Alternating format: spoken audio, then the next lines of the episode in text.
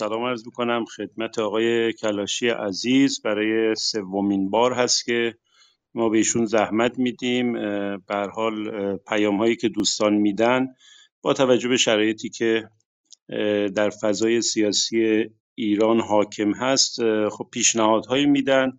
همینجا بگم که ایشون به حال مشتری زیاد داره و دوستان متعددی این پیام رو دادن به من که ایشون موقعشه که در یکی از اتاقها با موضوعاتی که شاید کنشگران سیاسی ایرانی کاملا دیگه می‌تونن حدس بزنن در خدمت ایشون باشیم. و من هم به همین خاطر بود که تماس گرفتم و ایشون هم باز هم قبول زحمت کردن.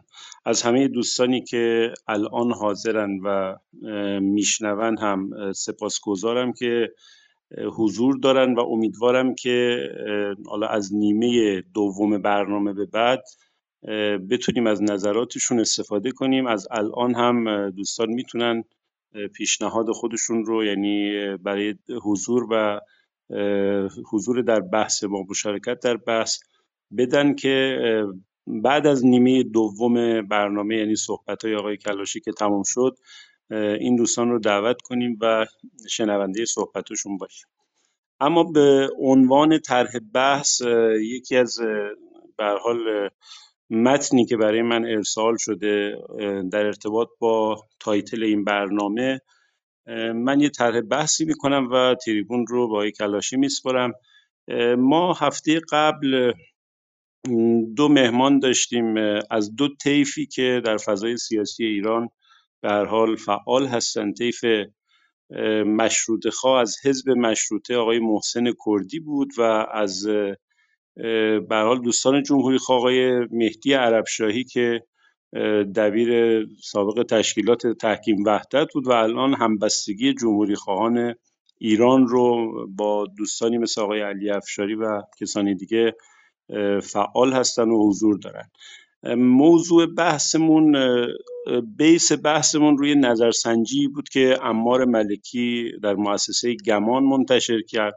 خب حالا علا رقم این نظرسنجی ها همیشه واجد یک خطاها و یه برحال کاستی هایی هستن این سری انتقادها خیلی زیاد بود و خیلی جدی بود این انتقادها. حالا من خودم در این برنامه بیشتر گرداننده هستم ولی خب خارج از این برنامه من هم به حال انتقاداتی وارد کردم به این نظرسنجی.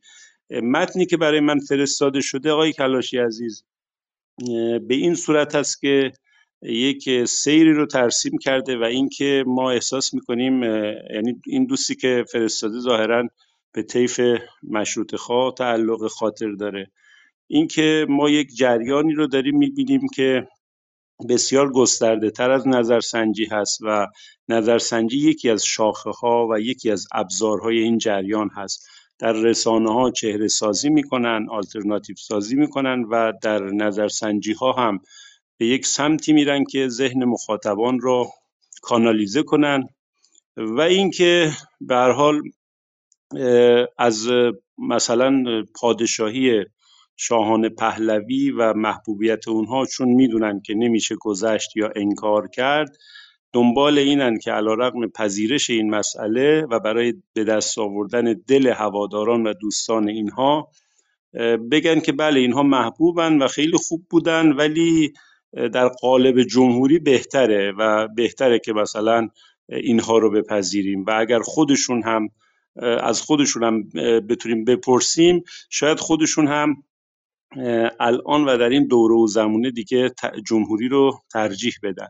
این دوستی که این پیام رو فرستاده یک همچین مجموعه ای و یک همچین جریانی رو به قول خودش داره می‌بینه و از ما خواسته که به عنوان طرح بحث با آقای کلاشی در میان بذاریم. من دیگه صحبت نمی کنم بازم ممنون. هم از آقای کلاشی و هم از دوستانی که حضور دارن. تریبون در اختیار شما سای کلاشی. فرود بر شما جناب بهرامی و همه بزرگوارانی که در اتاق تشریف دارن. خیلی لطف کردید. سپاسگزارم که این وقت رو در اختیار من قرار دادید و امیدوارم که یک گفتگوی خوبی رو با همدیگه داشته باشیم. با توجه به موضوعی که حضرت عالی مطرح کردید اشاره بود به نظرسنجی ها اشاره بود به وجود یک طیفی که در این اینکه خدمات پهلوی رو میپذیرند اما سعی می‌کنن که از اعتبار و کارنامه اونها کارنامه اونها رو به نفع نظام دیگری استفاده کنند. حالا البته میشه خب مصادره بکنند. اینها میشه صحبت که صحبت خواهم کرد حتما. اما پیش از اون من یک اشاره بکنم به مسئله جمهوری خواهی به طور کل چون موضوعمه و من این رو اصلا در چارچوب پادشاهی خواهی و جمهوری خواهی به عنوان دو الگوی مختار نمی‌بینم. من اینطور نمی‌بینم که در پیش روی جامعه ایران البته به صورت تئوریک همینطور هست. دو تا نظام باشه دو تا, دو تا شکل حکومت باشه و بشه و مردم بتونن یکی از اینها رو انتخاب بکنن. البته به صورت تئوریک همینه. مردم مختارن که یکی از این دوتا رو انتخاب بکنن و در نهایت هم این مردم هستن که انتخاب خواهند کرد. اما این یک بحث سوری هست و من اصلا نمی‌خوام در شکل سوری بحث متوقف بشم و معتقدم که ما یک بحث تاریخی که بیشتر مبتنی بر فلسفه تاریخ داریم. در مورد پادشاهی. که خب بخشی از فقرات و امهات بحث رو قبلا عرض کردم و گفتم که به حال ملت ایران به عنوان یک وحدت که خیلی هم بحث مهمیه و این وحدت رو هم از سر بازیچه الفاظ به کار نمی‌برم بلکه به عنوان یک مگوله‌ای به کار می‌برم که در برهی از تاریخ بر پایه پدیداری یک روح و یک آگاهی به وجود اومده و صرفا که وحدت بر ساخته مصنوعی نیست. این وحدتی که در ایران زمین در این پهنه از جهان پدیدار شده و یک وحدتی به وجود اومده که جلوه سیاسی هم پیدا کرده. یعنی اصلا این وحدت دیده نمی‌شد مگر اینکه این جلوه سیاسی خودش رو پیدا بکنه. به صورت منطقی طبیعیه که وحدت مقدم بر این چیز باشه این ساختار سیاسی باشه. اما به لحاظ تاریخی میشه گفتش که این وحدت زمانی محقق شد که این سامانه سیاسی هم پدیدار شد. در مسیر تکامل انسان موجود در این پهنه جهان. و اون اینه که اینجا همزمان با شکلگیری نهاد پادشاهی این وحدت هم خودش رو نشون میده. یعنی ما نمی‌تونیم بفهمیم این وحدت رو مگر اینکه نظام پادشاهی در این پهنه ظاهر میشه. کاملا دارم بر اساس انسانشناسی و بر اساس تکامل تاریخی و بر اساس سیر مسائل تاریخی بحث می‌کنم. یعنی اصلا قائل به بحث های ایدولوژیک اینجا نیستم. به همین خاطره که با علم به این آگاهی بود که فردوسی وقتی که می‌خواد آغاز بکنه داستان پادشاهی در ایران رو نخستین کسی که این بر سر می‌ذاره کیومرس بوده و می‌دونیم که کیومرس همون انسان ناطقه یعنی هم ابوالبشره هم انسان اولیه است و هم بنا به اسمش می‌دونیم که زنده میراست یعنی اون موجودی که هم زنده است هم میمیره و هم زنده ناطق هست. به معنای زنده ببخشید به معنای ناطقش و یعنی صاحب عقلش و روح روحی که می‌تونه تعقل بکنه و صاحب اراده هست و در عین حال میراست. و این این جالبه که اولین کسی هم که در قلمرو به اصطلاح هستی شعن پادشاهی پیدا می‌کنه کیومرسه و در عین حال در این قلمرو هم از کیومرس آغاز میشه پادشاهی تا در شاخه ایرج. به تکامل می‌رسه سیر تکامل رو توضیح میده فردوسی و بعد یعنی ما قبل اون خانه سا... یعنی همزمان با اون خانه سازی هست بعد یعنی تا برسه به ایرج. خانه سازی هست قبلش زندگی در غاره و بعد می‌دونیم که پیدا شدن بحث نهاد چون مسئله سیامک رو که مطرح می‌کنه قبل از اونم تو اوستا به کار رفته اینها نشون میده که انسان موجود در این پهنه در شکاف غارها یعنی قبلش نمی‌تونه با سرما مبارزه بکنه یعنی برهن تنا داره میره مقابل حوادث و سرما مهمترین دشمن و این دیو سرما انسان ایرانی رو شاخه های مختلفش رو اونایی که تو این پهنه بودن رو از بین می‌بره تا پناه می‌بره به غار. بعد مسئله فرواک هست یعنی پیدا شدن نماد انسان موفق میشه نماد بسازه و اصلا تمایز ما بین می‌دونید که در منطق تمایز بین انسان با حیوان فصل منطقیش همین نطق همین به اصطلاح توانایی اندیشیدن و این اندیشیدن ممکن نبود مگر اینکه انسان بتونه نماد بسازه. یعنی انسان شدن انسان منوط به ساخته شدن نماد هست که نماد می‌تونه به, این، به انسان این امکان رو میده که بتونه هم حرف بزنه و هم به اصطلاح مقولات رو بره به سمت مقولات. بعد از اون هستش که تکامل که اتفاق میفته و به سمت جلو میاییم می‌رسیم به پادشاهی های کامل در ایران و بعد اون چیزی که بعدها فردوسی هم میگه که حتما باید در شاخه ایرانی باشه این پادشاهی و ایرانیان خودشون امور خودشون رو اداره بکنن و همه ایرانی ها هم با هم برابر هستن و خونه برتر بین اونها وجود نداره. خب این پدیداری وحدت و شکل سیاسی این وحدت که خودش رو نشون میده و الهیات این وحدت و هستی شناسی این وحدت همه اینها همزاد و همراه با تکامل و بقاء ملت ایران. یعنی حتی وقتی که ایران استقلال خودش رو از دست میده و توسط دشمنان شکست می‌خوره این, این شکست نظامی به ساحت روح تسری پیدا نمی‌کنه. یعنی ایرانی در حوزه روح می‌تونه مقاومت بکنه. چیزی که گفته شده که ایرانی ها در پهنه شعر در پهنه ادبیات و غیره یا فرهنگ تونستن مقاومت بکنند رو به نظر من این تعبیر دقیق تره. اگر اینطور بگیم که روح شکست نخوردند و قلم روی روح قلم روی آگاهی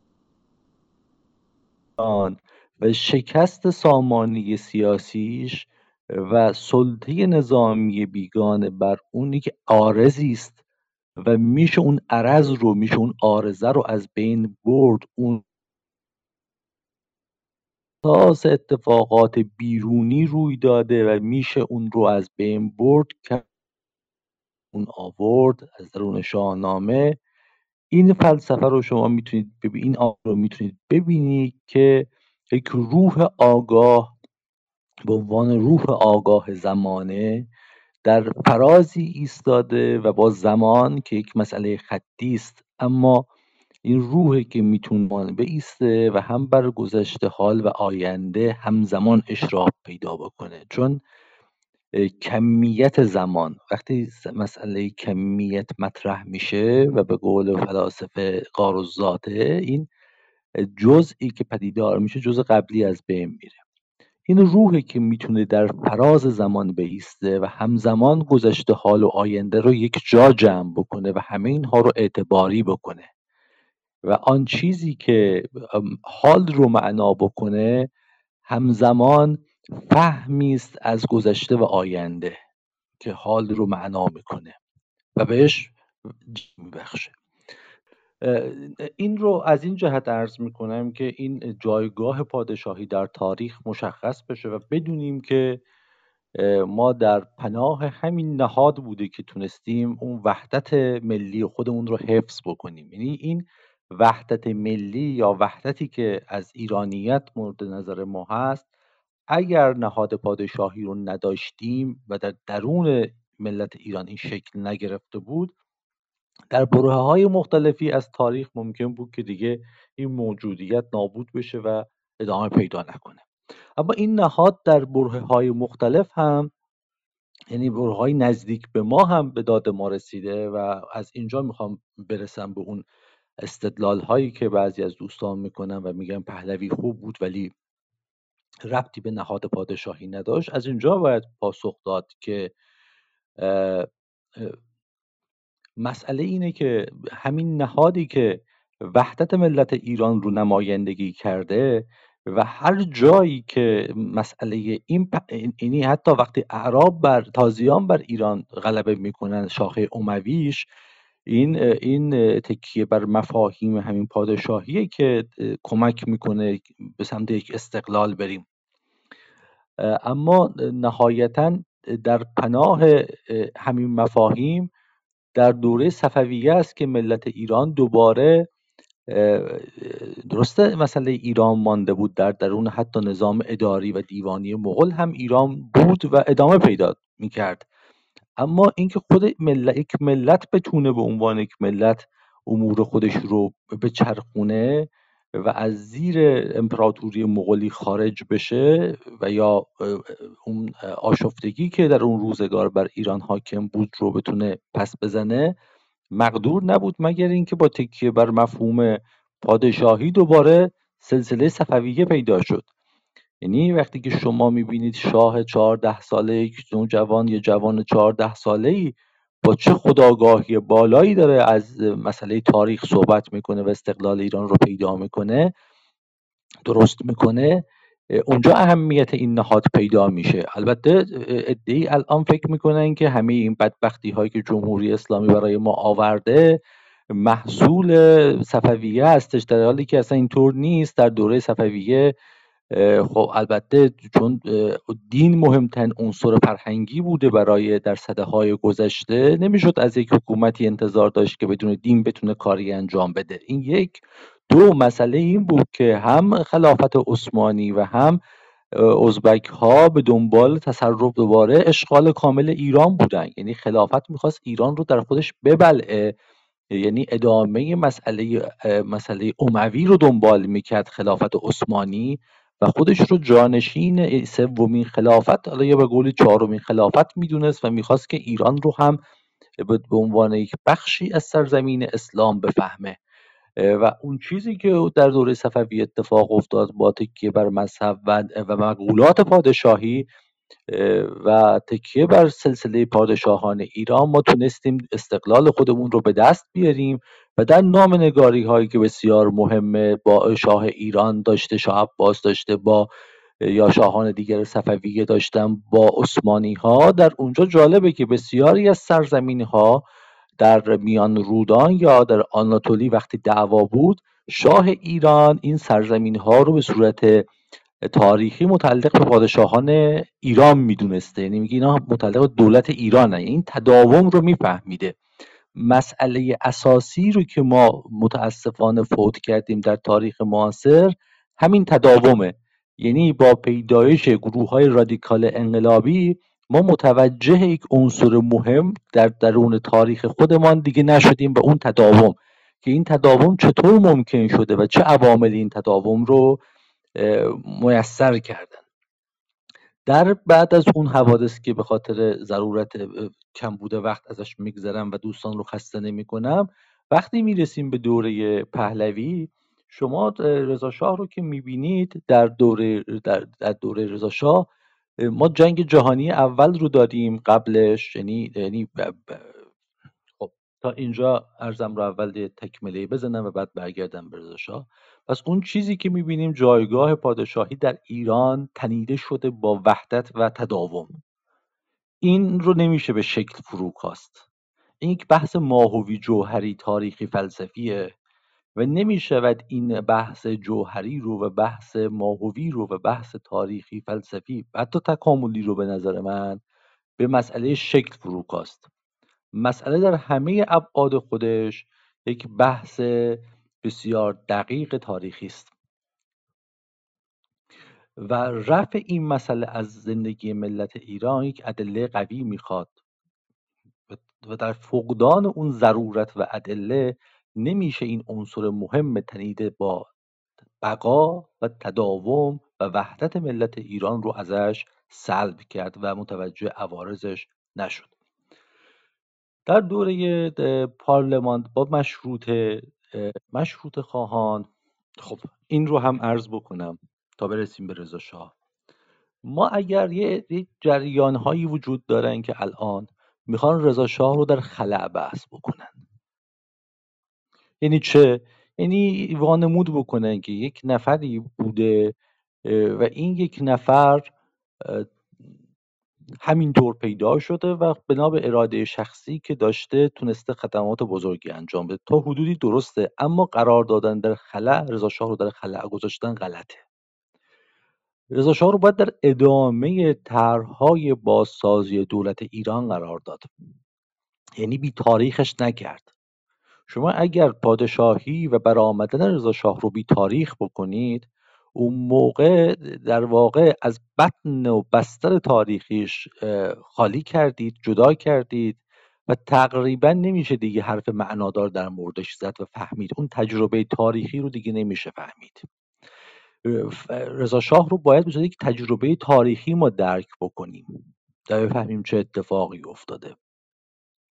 و الا گروه هایی که متعددی که می‌خوان از رضا شاه و محمد رضا شاه پهلوی تعریف بکنن تمجید بکنن که این کارشون خیلی خوبه.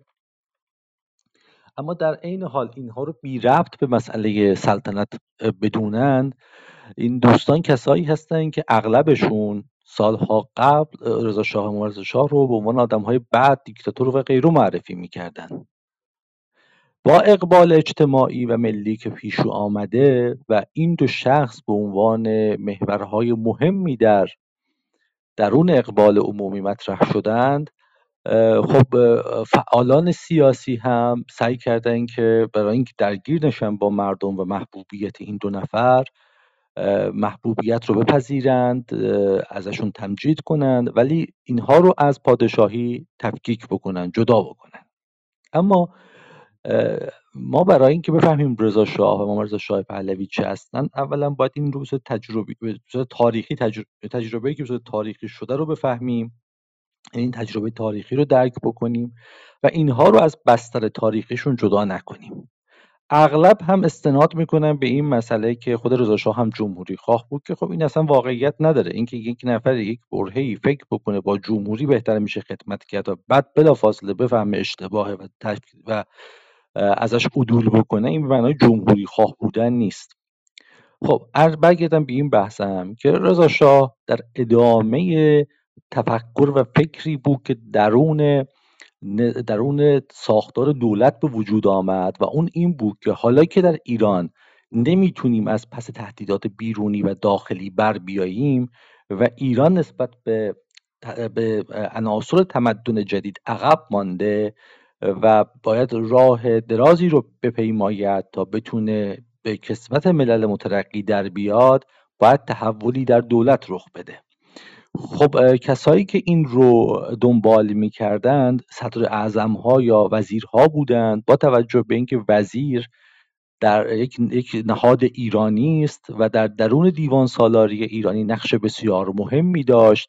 و بعد حتی این نهاد وزارت در دوره خلافت هم منتقل شد از دستگاه و دیوان ساسانی به درون خلافت مخصوصا در دوره خلافت عباسی و نقش مهم و محوری انجام داد در تداوم دیوان سالاری ایران.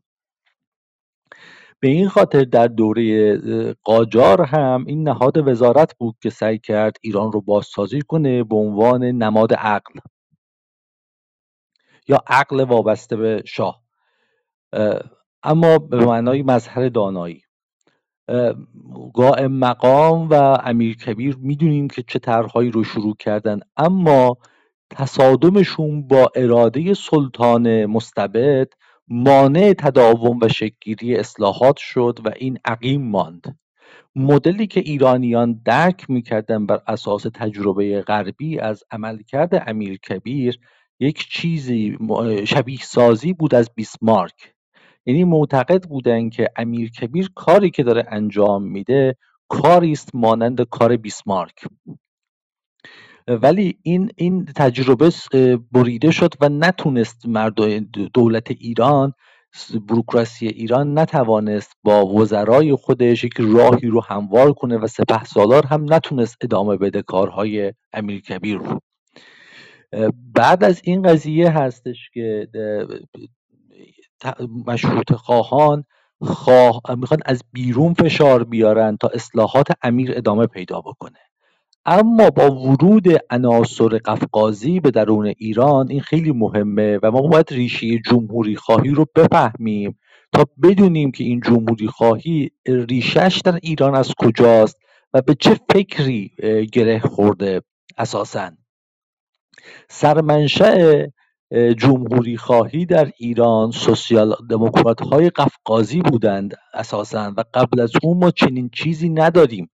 البته بخشی از بحث از فرانسه می اومد تحت تاثیر کمون پاریس و بخش مهم دیگرش البته از قفقاز تحت تاثیر سوسیال دموکرات ها و فدایی های قفقاز. در قفقاز یک جریان بسیار تند و تیز و جدی سوسیالیستی وجود داشت که قفقاز رو جلوتر از خود روسیه قرار می‌داد در سوسیالیسم و کمونیسم.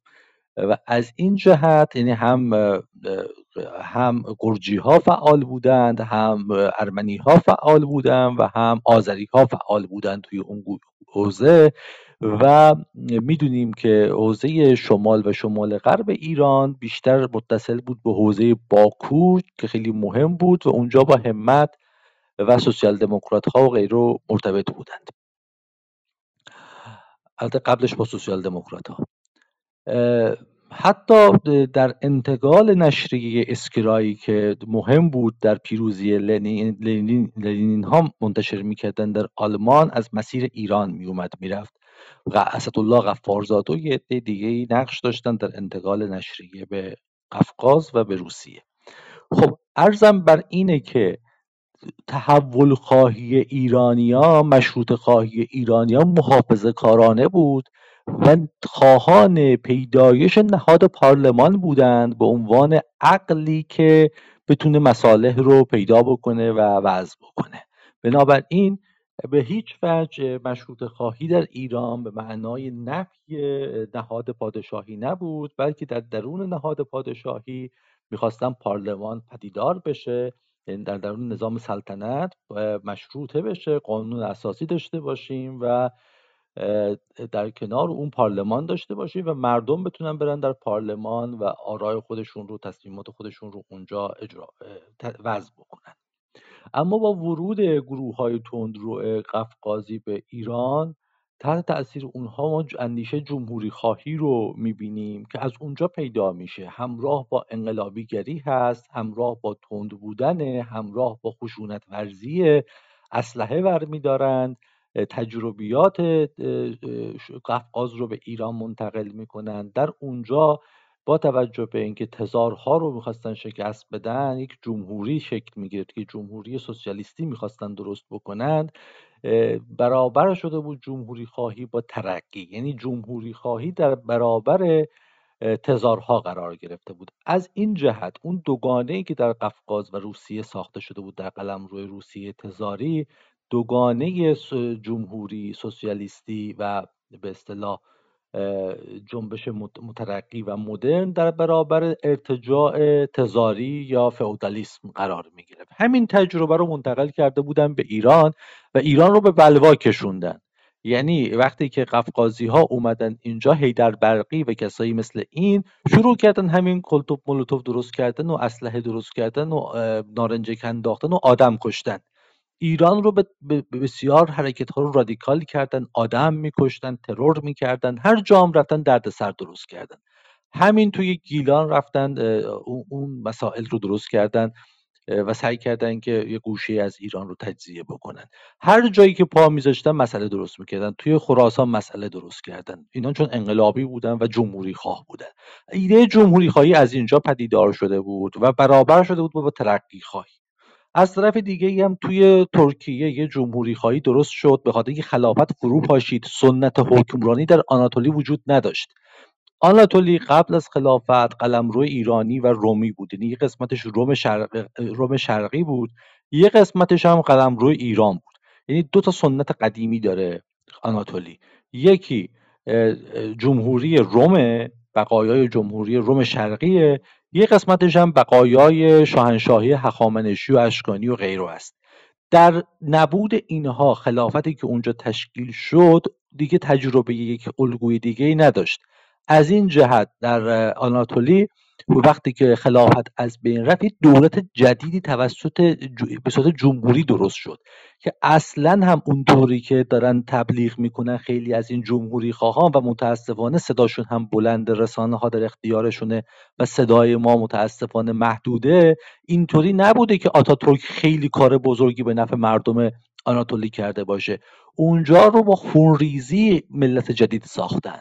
اصلا اینطور نبود که بره اونجا رو نجات بده. کاری که رضا شاه در اینجا کرد به عنوان شاه ایران نجات ایران بود. اون کاری که آتاتورک اونجا انجام داد قتل عام بود. یعنی میلیون ها نفر ارمنی کشته شد میلیون ها نفر یونانی کشته شد و ملل دیگری هم اقوام دیگری هم اونجا بودن کشته شدن و بعد به صورت کامل کردها انکار هویتی شدن تا و, و انقلاب زبانی رخ داد. تا یک ملت متولد بشه. حالا جون بسیاری از جمهوری خواهانی که برای ایران نسخه جمهوری میپیچند و میگن که ایراد نداشت جمهوری هم می‌تونست برای ایران خوب باشه مثال می‌زنن مثل آتاتورک در ترکیه.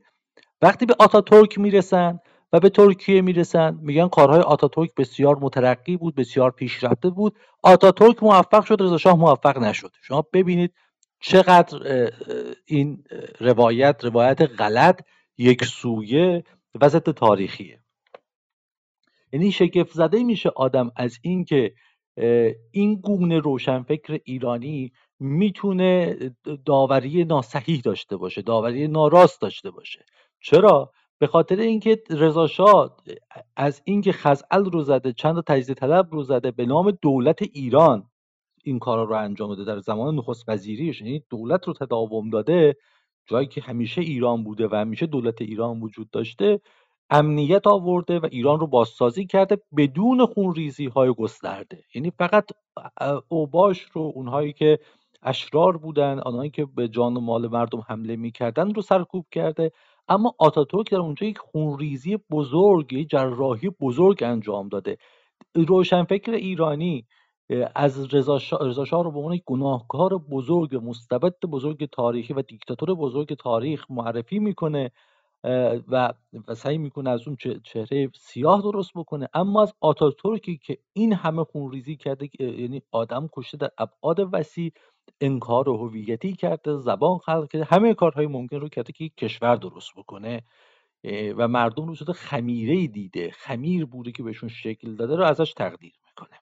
خب حالا منظورم اینه که در اون عصر بنا به اون فضا و اتمسفری که روشنفکری ساخته بود جمهوری خواهی به عنوان کار مترقی بود. پادشاهی و سلطنت نماد ارتجا بود نماد فئودالیسم بود. به همین خاطر رضا شاه هم که می‌خواست کارهای دوره ای رو که از دوره امیرکبیر آغاز شده بود و الان سیاهی بود بلند بالا که روشنفکرها ساخته بودند رو عملی بکنه یه برهی که مجبور شد با سوسیالیستا و حزب تجدد رو کمک بکنه که اینا بیان توی مجلس و اینا اکثریت داشتن و می‌خواست در اونجا مسئله سربازی عمومی خدمت عمومی همگانی رو فراهم کنه و کارهای مترقی انجام بده و خانواده سلطنت قاجار رو هم مانع می‌دید. گفت خیلی خب جمهوری هم مثل اینکه مدل مناسب داری بعد توضیحاتی که دادم و اعتراضات مردم و حوادثی که پیش اومد دید که نه پادشاهی برای ایران خوبه و پادشاهی رو انتخاب کرد. حالا می‌خوام بگم که چقدر فهم و غریزه سیاسی عامه مردم درست بود. این رو اشاره می‌کنم بعد برمیگردم به زمان حال که به کدوم سمت داریم میریم. این غریزه سیاسی رو از این جهت دارم میگم. خیلی ها فکر می‌کنن که این روشن فکرها فکر می‌کنن که مردم اشتباه کردن. فکر می‌کنن که مردم چون جاهل بودن نذاشتن جمهوری شکل. نه این نیست. مردم ایران به عنوان یک ملت کهن ملتی که سرد و گرم زیادی رو کشیده می‌فهمه که این نهاد نهاد متعلق به خودشه و نباید به این راحتی از دست بده. در اون دوره مقاومت مردمی و اعتراضات عمومی و غیرو و تلاش بعضی از روشنفکران رضا شاه متوجه میشه که پادشاهی برای ایران بهتره و اتفاقا وقتی که پادشاه میشه خدماتش تداوم پیدا می‌کنه. بسیار از خدماتی که باید انجام بشه با پشتوانه مردمی انجام میشه. در دوره نخست وزیریش هم پشتوانه مردمی داشت. اما مسئله اونجاست که وقتی جنگ جهانی دوم رخ میده در جنگ جهانی دوم دیگه شاه ایران تبعید شده. اگر اگر ما جمهوری می شدیم به هیچ وجه نمی‌تونستیم دیگه تداوم پیدا بکنیم. چرا؟ چون شمال ایران اشغال شده بود. شوروی اومده بود شوروی همسایه ترکیه نبود. آتاتورک فاصله داشت از از شوروی و این همیشه به کمک ترکیه اومده و بلافصل وصل بود به اروپا. اما ما اینور همسایه شوروی بودیم و انگلیسی ها هم در جنوب با ما همسایه بودن یعنی در اون جزایر متعددی که جاپا درست کرده بودن. روسا شوروی اومد دو تا جمهوری درست کرد توی آذر توی آذربایجان و مهاباد. دو تا جمهوری درست شد. تا خود کرج رو تا خود تهران رو فتح کرده بودن جنوب فتح شده بود. پادشاه ایران رو هم دزدیدند بردند تبعیدش کردند. چه چیزی باعث شد که در ایران اون ثبات سیاسی برقرار بشه؟ ولیعهد. یعنی ولیعهد جوان وقتی شروع کرد به اینکه جانشین پدر بشه مردم به استقبال موکبش رو روی دوش خودشون بردن و در تهران چراغانی شد. به سلامتی شاه جوان همه جا جشن و چراغانی بود و شیرینی می‌دادن و این شاه جوان بود. با اینکه خیلی جوان بود ناپخته بود بلد نبود تجربه نداشت ایران آشفته بود. از داغ در داخل تهران اگه کسی می‌خواست خارج بشه از تهران باید حتما ورقه می‌گرفت از جایی. اما تو این شرایط تونستیم ارتشمون رو بازسازی بکنیم وزیر داشته باشیم نخست وزیر داشته باشیم و همه این کارها در تحت سایه نهاد پادشاهی اتفاق افتاد. و اگر رئیس جمهور بود که هیچ وقت اون محبوبیت و محوریت رو پیدا نمی‌کرد که همه قبولش بکنن و زیر سایه اون یک امنیتی به کشور برگرده و بعد هم بتونیم آذربایجان و مهابات رو نجات بدیم. و اجازه ندیم که قسمت های از سرزمینمون از دستمون بره. این نتیجه همین نهاد پادشاهی بود که برای ما دوباره کار کرد. یعنی در نبود همین نهاد باعث شد که انتقال در حالی که ایران اشغال شده در حالی که بیگانه ها توی کشور حاکمند و شیرازی امور فروپاشیده به ما اجازه داد که این نهاد کهن این نهاد قدیم این نهاد مختص ملت ایران به ما کمک کرد که ما بتونیم جانشین بذاریم و انتقال سیاسی اتفاق بیفته انتقال قدرت اتفاق بیفته و اون کاریزمای شاه اثر بخشید. یعنی درسته در مسئله آذربایجان قوام نقش مهمی داشت. اینی هم که حالا جاهایی مطرح میشه که قوام امتیاز می‌داد خب مجبور بود مذاکراتی می‌کرد فریبشون می‌داد.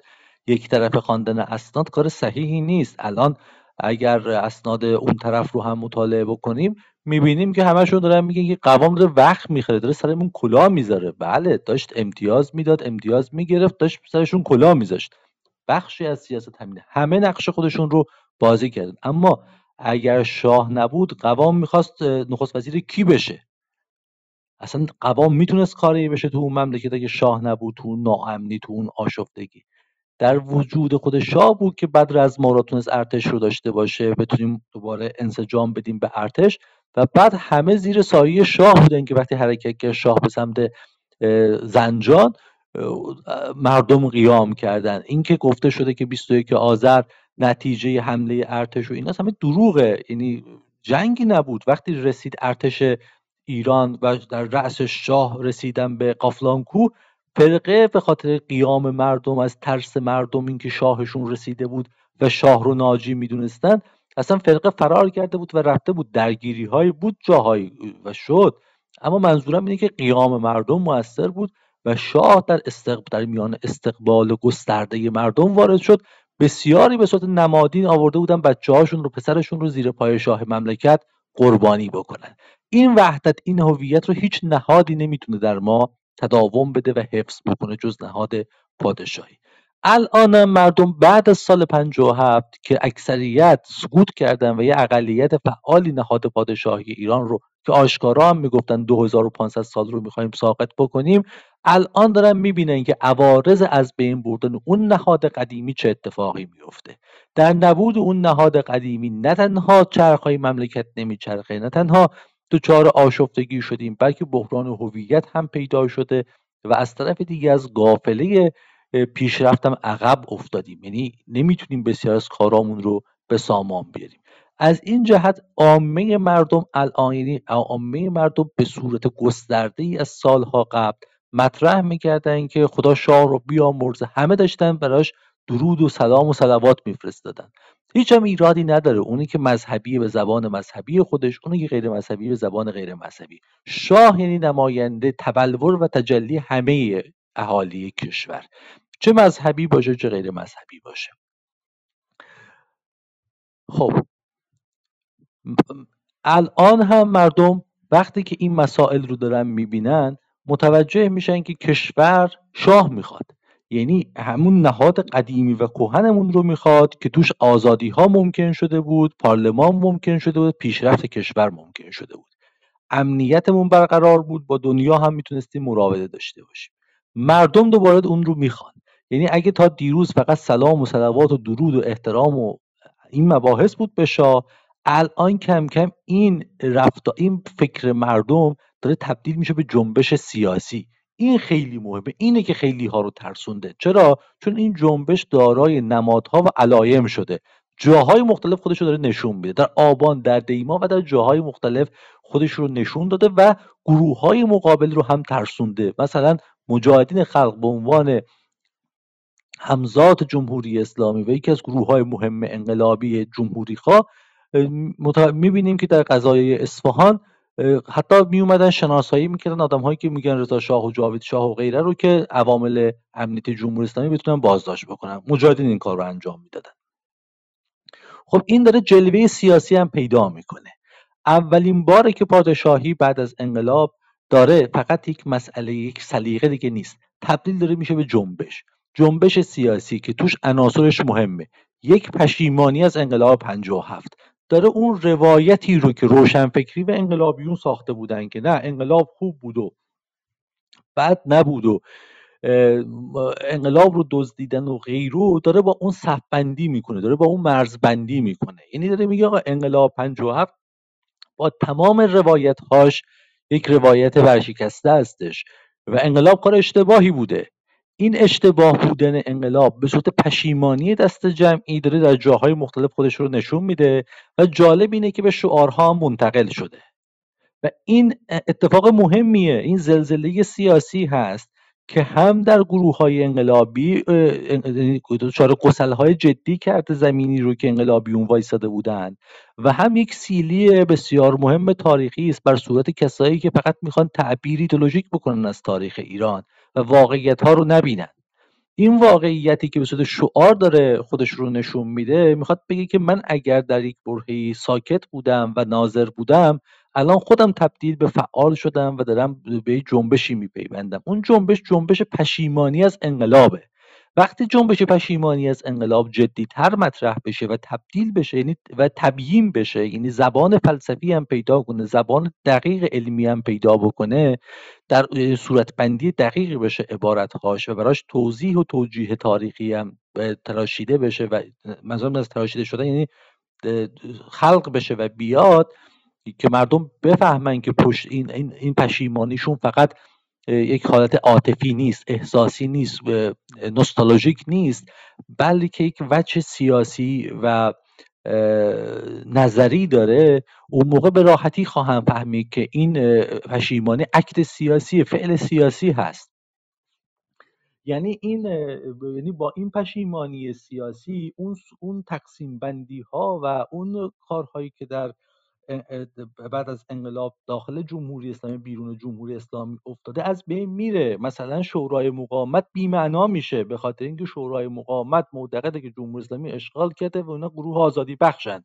ولی ادامه انقلاب 57 هن. دعوا بر سر میراث 57 مجاهدین خلق وقتی پشیمانی دست جمعی به صورت فرمول و عبارت دقیقی تبیین بشه و تبیین نظری فلسفی پیدا بکنه وجود گروهی مثل مجاهدین خلق بلا موضوع میشه به خاطر اینکه دعوای اینها بر سر میراث انقلاب هست.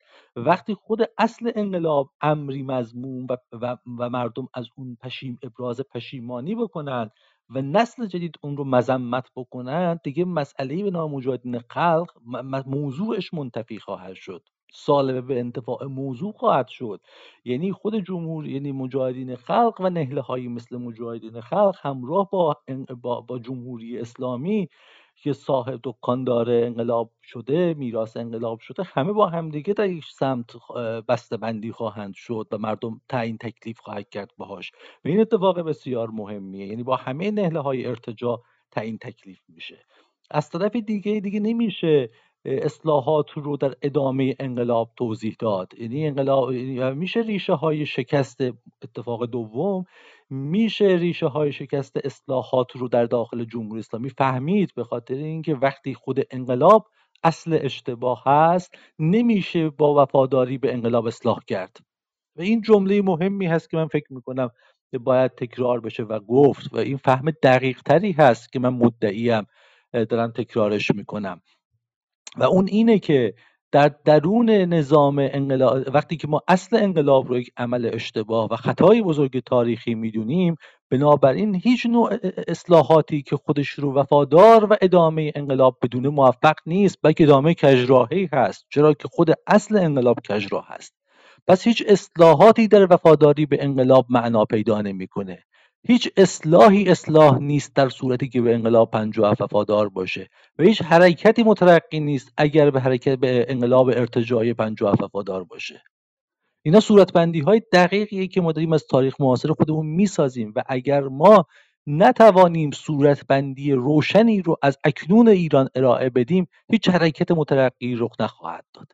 و من معتقدم که الان داریم در, در آستانه تکوین یک صورتبندی دقیق نظری از اکنون ایران هستیم که این اکنونیت ایران با تکیه بر گذشته به سمت یک آینده روشن حرکت بکنه.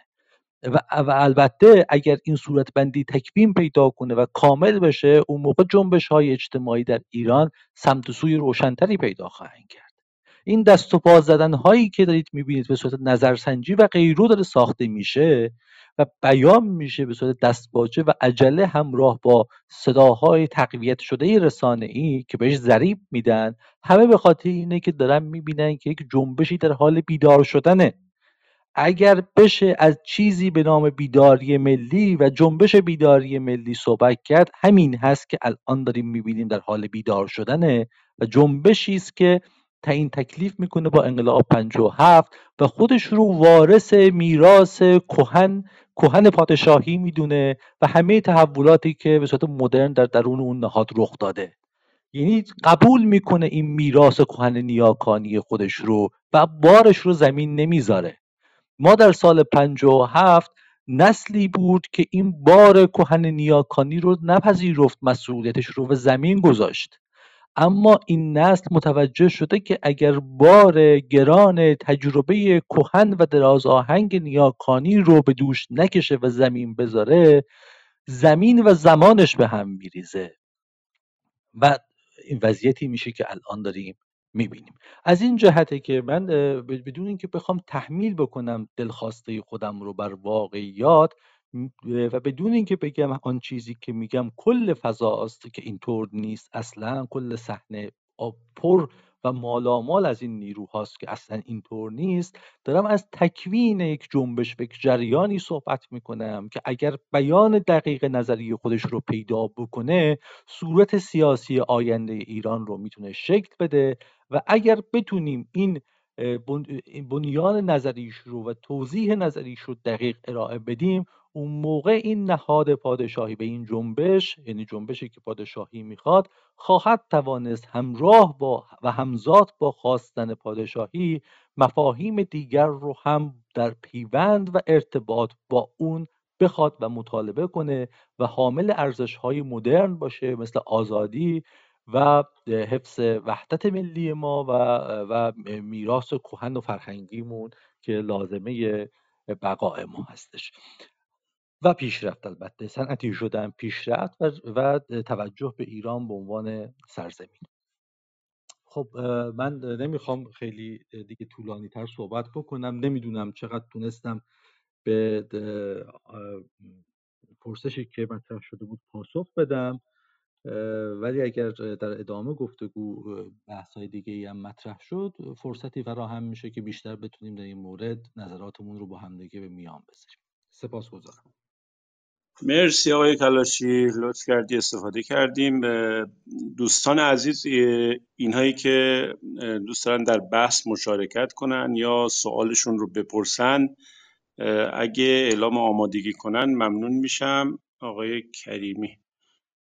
یه سوالی هم برای من فرستادن. این بحث مخالفت با پادشاهان پهلوی رو گفتن که بیشتر از اینکه حالا با اشخاصی باشه یا حتی با یه سلسله ای باشه معمولا گروه ها و جریان هایی اینها رو می‌زنن که در واقع به تمامیت ارزی و به کلیت ایران هم باور ندارن و این دوتا مجموعه رو یه مجموعه های در هم تنیده ای می‌دونن که بالاخره باید از یه جایی برای زدن ایران شروع کنن. آقای کلاشی تا دوستان دیگه میان بالا ممنون میشم. حالا یه نکاتی هم در مورد این مسئله. آیا تایید می‌کنید شما این رو؟ بله همینطوره. چرا؟ به خاطر اینکه اینها مبحثشون خلق یک تاریخ جدید و یک هویت جدید هست اغلب این گروه ها و با اون هویت تاریخی ملت ایران به اون وحدتی که عرض کردم مشکل دارن. اولین مسئله ای که گروه های تجزیه طلب یا گروه های ضد ایرانی که البته استراتژی گام به گام دارن گام اول فدرالیسم مطرح می‌کنن گام دوم مسئله ملیت ها در یک کشور جغرافیا رو مطرح می‌کنن و مسئله بعدی هم دولت یک دولت یک ملت رو مطرح خواهند کرد. اینا استراتژی هایی هستن که طراحی کردن و, و طراحی گام به گام رو به جلو هستش. اما اینها طبیعیه که چون با با هویت تاریخی ملت ایران مشکل دارن و اون وحدت تاریخی رو اول می‌خوان نفی بکنن و سپس برای هر گوشه ای از ایران یک هویت بسازند اینها با پادشاهی به عنوان نماد این وحدت و نماد این هویت تاریخی مشکل داشته باشن. این یک. دومیش هم اینه که چون پادشاهی ادامه نهاد و نهاد تاریخی ایران و نهاد سیاسی ایران و دیوان سالاری ایرانه به طور طبیعی با تداوم ملی مرتبط میشه و به آگاهی ملی باید یعنی به تاریخ دولتی یا رسمی مرتبط میشه. این تاریخ رسمی دولتی که میگم منظورم تاریخ های مدرنی نیست که نوشته میشه و مثلا چیزی از قبیل اون چیزی که در ترکیه است. نه بلکه ما همواره در دولت هامون چه سلجوقیان بودن چه نمی‌دونم صفویه بوده چه زندیه بوده چه ما قبل اون ساسانی بوده یک تاریخ رسمی وجود داشته و ما دولت های ما خودشون رو ادامه اون تاریخ میفهمیدن. شما نادرشاه رو هم که دوره نادره رو هم که باز می‌کنی می‌بینی که منشی داره چیزی می‌نویسه که حاصل تداوم هست و این خیلی مهمه. از این جهت اگه در درون پادشاهی این تداوم فهمیده میشه و از سوی دیگه پادشاه خودش رو نماینده وحدت سرزمینی و وحدت ملی می‌دونه. اما وقتی که وقتی که جمهوری اسلامی هست الان جمهوری اسلامی رو می‌خوام به صورت به صورت خلافت درک بکنن یا مثل چیزی مثل اتحاد جماهیر. یعنی چی؟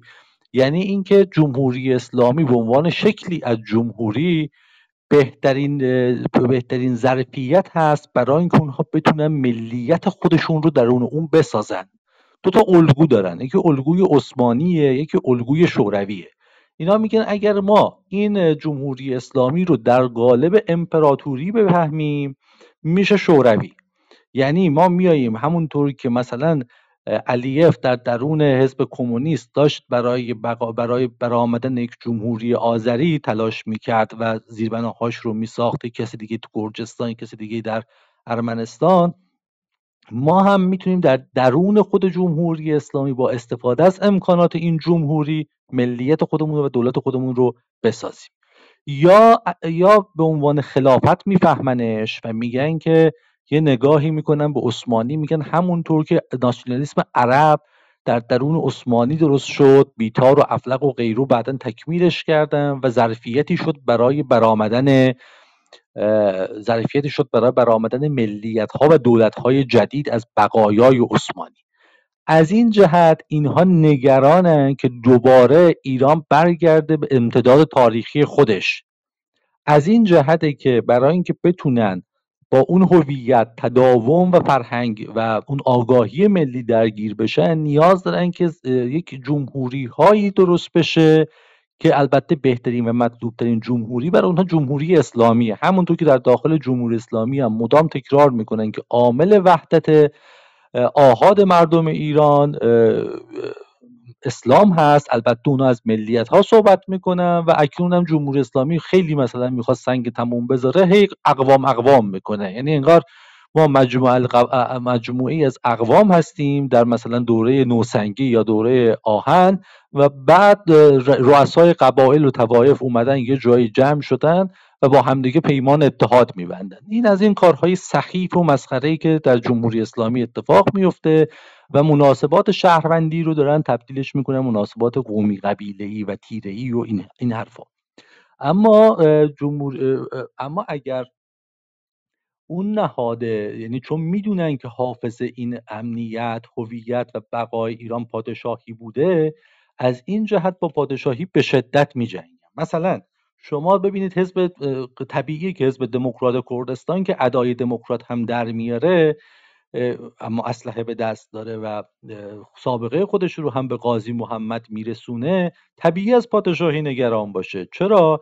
به خاطر اینکه دم و دستگاه جمهوری اینها رو شاهی برهم زده که در اوج جوانی بوده بدون تجربه بوده ارتش ایران گسیخته بوده ایران اشغال بوده ولی با همه اینها تا شاهی برآمد و خودش رو به عنوان شاه ایران نامید رفت به بسات اون جمهوری رو و اون جنرال های علکیش رو به هم زد.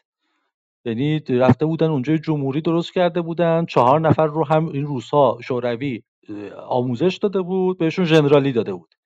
و اینا می‌خواستن اونجا جمهوری درست کنن. شاه رفت بساتشون رو به هم زد. این ور هم خب معلومه اسم دموکر... فرقه دموکرات و ایادیش یعنی پانتورکا که الان این ور این گوشه اون گوشه پخش شدن و از چند دولت مختلف هم امتیازاتی می‌گیرن امکاناتی هم می‌گیرن اینا هم می‌دونن که بسات پیشوری و اون ارتش قفقازی ها رو کی به هم زد. یعنی در این که رفته بودن از قفقاز کلی نیرو آورده بودن و خب مردم بیچاره هم اونجا سرکوب کردن. تا شاه پاشو گذاشت به زنجان بساتشون فرو ریخت. پس بنابراین معلومه که گروه های تجزیه طلب با پادشاهی مشکل داشته باشن. همین یکی از مهمترین شاخه ها و گروه های جمهوری خواه که مجاهدین خلق هستن. شما دقت بفرمایید ببینید که این رئیس جمهور خودخواندهشون و این شورای مقاومتشون با چه گروه هایی قرارداد بسته. از همین الان خودمختاری کردستان رو به رسمیت شناخته. اون طرف برای آذربایجان دارن بحثایی می‌کنن. یعنی این این رئیس جمهورها خب بحران رئیس جمهور هم داریم دیگه تعدادشون خیلی زیاده. از همین الان ایران رو در داخل ایران چند تا جمهوری هم درست کردن. یعنی دارن ملوک توایفی می‌کنه همین الان های مجاهدین خلق چند تا جمهوری در داخل ایران رو موافقت کردن. یکیش کردستان رو که موافقت کردن با حزب دموکرات به اتحاد رسیدن. و از ملیت های ایرانی هم دارن صحبت می‌کنن. خب طبیعیه اینها ببینید وقتی وقتی اینها در هفت همشون انقلابی بودن دیگه حزب دموکرات کردستان بعد دعواش با بقیه انقلابیون سر چیزهای دیگه است. اصل انقلاب که با هم دعوا نداشتن. تفسیرشون از انقلاب و اینکه کدوم سمت و بره با هم مشکل خوردن. وقتی اینها با اون اصل تداوم تاریخ و هویت ایران مشکل داشتن طبیعیه که الان هم همون باشه. همه اینها متحد هستن علیه پادشاهی ایران. بله. من مرسی آقای کلاشی. من آقای میلاد کریمی زودتر اومد بالا ولی با, با توجه به تصویر آواتارشون من فکر می‌کنم موافق سخنران امشبمون باشن. برای همین با اجازه ایشون اول از آقای مسعود دلبری می‌خوام که نکاتشون رو بگن چون دیدم توی چت یک مخالفتی داشتن مبنی بر اینکه خدا شاه رو بیامرزه معنیش این نیست که مردم واقعا در عمل هم چنین چیزی رو بخوان که پیاده بشه و عملیاتی بشه. آقای دلبری پنج دقیقه در اختیار شماست. بفرمایید. سلام عرض می‌کنم خدمت شما و بقیه دوستانی که اینجا تشریف دارن. استفاده می‌کردم. خیلی متشکرم از دعوتتون. والا من با مطالبی که آقای حجت صحبت می‌کردن موافق هستم. اما با نتیجه نتیجه گیری ایشون یه مقداری خب نمی‌تونم بپذیرم. و اون هم این هست که ایشون مثال ها و روایت های تاریخی متعددی رو اینجا اشاره کردم مثل قضیه تبعید رضاشاه و حضور و وجود ولیعهد و دلیل اینکه در اون تاریخ و در اون زمان وجود ولیعهد باعث این شد که مردم به سمت به حال نگاهی به پادشاهی داشته باشن و و در نتیجه در این تظاهرات همین سالهای اخیر رو هم که شعار رضا شاه روحت شاد رو هم ایشون بهش استناد کردن مبنی بر اینکه نتیجه گرفتن که جامعه ایران البته بخشی از جامعه ایران به دنبال پادشاهی خواهی هستند من یه مقداری با این مسئله ایشون اختلاف نظر دارم با احترام به نظرات محترمانه ایشون و اون این هستش که ببینید در قبل از انقلاب جامعه ایران تحت تاثیر موج و جریان چپ مخالف ساختار پادشاهی در ایران شد و مکانیسم انتقال قدرت و تغییر خواهی در ایران کاملا با امروز فرق می‌کنه. امروز جامعه ایران هم تحت تاثیر یک موج جهانی شدن هست. همون در واقع globalization ی که هممون می‌دونیم.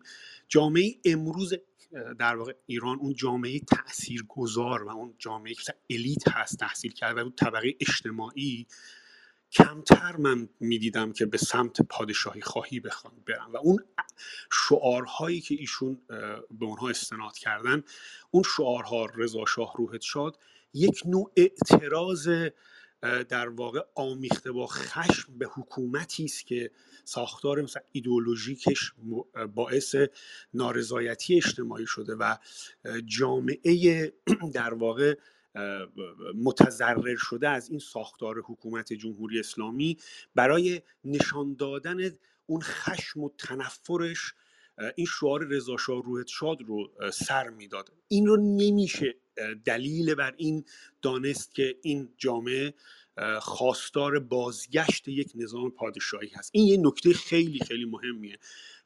من پرسشم از در واقع از این میهمان شما این هستش که بر اساس چه مکانیسم علمی جامعه شناختی سیاسی و آمار و اطلاعات و دیتاهای در واقع منسجمی می‌تونن به ما این رو اثبات بکنن که جامعه اکثریت و یا بخش عظیمی از جامعه خواستار نظام پادشاهی هستن. من به عنوان کسی که تو اون جامعه زیست کردم کار کردم زندگی می‌کردم و حالا در حال حاضر خارج از ایران هستم ولی خب مثلا ارتباطم قطع نشده پرسشم این استش که من همچین چیزی رو در طبقه متوسط ندیدم. نه اینکه نباشه ولی اون افرادی که و اون اون طبقه ای که خواستار نظام پادشاهی هستند اکثرا طبقه تأثیر گذاری نیستن. یه طبقه هستن که مشکلات و دقدقه اقتصادی داشتن مثل قضیه دی 96 که اینها مطالبات و اعتراضات به حق اقتصادی داشتن و برای رساندن اون خشم و صدای در واقع اعتراضشون به حاکمیت لاجرم از شعار رضاشاه و یا نوعی بازگشت پادشاهی رو سر میدن پرسش من از دقیقا این هستش که برسه چه مطالعی برسه چه چیزی این رو به این در رسیدن ولی من همچین چیزی ندیدم و من فکر می‌کنم که استناد کردن به اون طبقه که تأثیر گذار هم نیست. یه مقداری فکر می‌کنم اشتباه بایستی محاسبه شده در واقع محاسبه شده باشه و فکر می‌کنم میبایستی یه مقداری توضیح بدن که بر چه مکانیسمی به این نتیجه رسیدن. مخلصم. ممنونم آقای دلبری. آقای کریمی شما هم بشنویم در حالا ماکسیموم پنج دقیقه و بعد با آقای کلاشی برمیگردیم. اگه صدای منو دارید بفرمایید. پاینده ایران درود و عرض ادب خدمت شما و دوستان عزیز. سپاسگزارم از وقتی که در اختیار بنده گذاشتید و سپاس از این برنامه خوبی که جناب بهرامی تدارک دیدن من موضوعی که می‌خواستم در پیوند با بحث‌های جناب کلاشی مطرح کنم اینه که خب جناب کلاشی به نظرم به درستی به مفهوم به مسئله مهم تبیین نظری این گفتمان و این خواست شکل گرفته در جامعه که به صورت جنبش می‌تونه خودش رو یک جنبش عظیم ملی می‌تونه خودش رو بروز بده اشاره کردند و طی این سالهای اخیر هم ما شاهد حالا شکلگیری یک الیت یک الیت یا نخبه هایی از این که خودشون رو ادامه جریان پادشاهی پادشاهی خواهی می‌دونن و زیل پادشاهی مشروطه دارن به تبیین نظریه مفهوم مشروطیت و پادشاهی می‌پردازن برسیم. که انصافا هم طی همین سالها خوب کار کردند و خود جناب کلاشی هم یکی از این عزیزان هستند و مهمتر از این که خب این الیت یا نخبه ها که ما رو ناخداگاه به یاد نخبگان پیش از مشروطیت و عصر مشروطه و پس از اون میندازه واقعا اگر نگیم که از اونا بالاترن ولی میشه گفت که دارن خوب کار می‌کنن و کمتر از اون بزرگواران هم نیستن. و چند تا حسن دارم به نظر من. یکیش این که روی زمین سفت ایران ایستادن. یعنی این خیلی مهمه. یعنی دنبال ایده های انتظایی و نمی‌دونم مسائلی که حالا روشنفکری ما از دهه چهل و پنجاه به این بر و انقلابیون پنجاه هفتی مطرح کردند و خودشون رو زیل اون تعریف می‌کردند و یه سری ایده های انتظایی رو به ایران تعمین می‌دادن. نه نیستن. واقعا پاشون رو زمین سفت ایرانه. نکته دوم اینکه اهل نظر هستن. یعنی دنبال مبنای فکری و ایده هستن برای تشکیل یک جنبش. و حسن سوم هم که به نظرم جناب کلاشی ضمن برخورداری حالا از اون دو حسن اول این حسن سوم رو هم دارن این که اهل تشکیلاتن. یعنی یک آدم تشکیلاتی هستن و می‌دونن که اهمیت تشکیلات و کادر و نیرو رهبری در یک جنبش و حرکت اجتماعی چی می‌تونه باشه. به خاطر همین به نظر من باید بحث های آتی حالا هم پیشنهادم اینه که جناب بهرامی عزیز شما به عنوان یک شخصیت ملی ما احترام خاصی به شما قائلیم که این بحث ها در چارچوب این برای بارورتر شدن این جنبش ملی بحث تشکیلات و کاد و رهبری در این مسیر مبارزه ملی ما خیلی مهم همین مثلا ما اعتصابات معلمین کارگران و اعتراضات مختلف رو می‌بینیم. خب اینا به یک ایده و یک فکر مرکزی یا محوری باید وصل بشه. که اینو خب جناب کلاشی فرمودن باید تبیین بشه و این کار هم داره میشه. ولی پرسشم اینه که خب یه بار خب چند بار جناب کلاشی در مصاحبهاشون به این مسئله اشاره فرمودن. ولی اگر ممکنه در این جلسه هم به این بحث حالا اشاره کنن که این چگونه مثلا این اعتصابات و اعتراضات اعتراضات سنفی می‌تونه به یک جریان بزرگ به جنبش بزرگ ملی بپیونده و خواستهاشو در زیل اون پیگیری کنه. سپاسگزارم از وقتی که در اختیار بنده گذاشت ممنونم آقای کریمی. خیلی لطف کردید.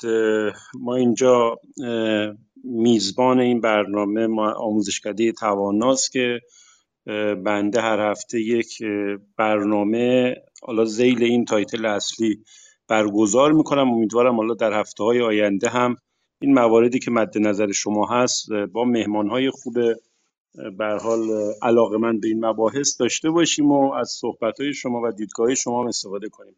آقای کلاشی آقای دلبری آقای دلبری بفرمایید. یه چند ثانیه چون من این اینو بله بله. بکنم که منظورم از اون مثالی که زدم که جامعه امروز ایران تحت تاثیر اون موج و مکتب جهانی شدن به دنبال یک نظام جمهوری دموکراتیک هست. یعنی پادشاهی رو من در بین طبقه متوسط و دانشگاهیان و دانشجوهایی که الان در حال حاضر جمعیت انبوهی رو تشکیل میدن من ندیدم. من به عنوان یک مشاهدهگر چیزی که برداشت کردم و برداشت می‌کنم از اون جامعه طبقه متوسط که همواره طبقه متوسط تاثیر در واقع تاثیر بیشتری در تغییر شکل های سیاسی دارن. من آنچه را که فهمیدم این بوده که به دنبال یک نوع ساختار جمهوری دموکراتیک مبتنی بر لایسیته هستن. حالا من توضیحات در واقع میهمان شما رو میشنوم که بر چه مکانیزمی معتقدن که به دنبال پادشاهی هستن. مخلصم. ممنونم. من بفرمایید کریمی بفرمایید. شما کوتاه فقط لطفا. سپاس بله. سپاس.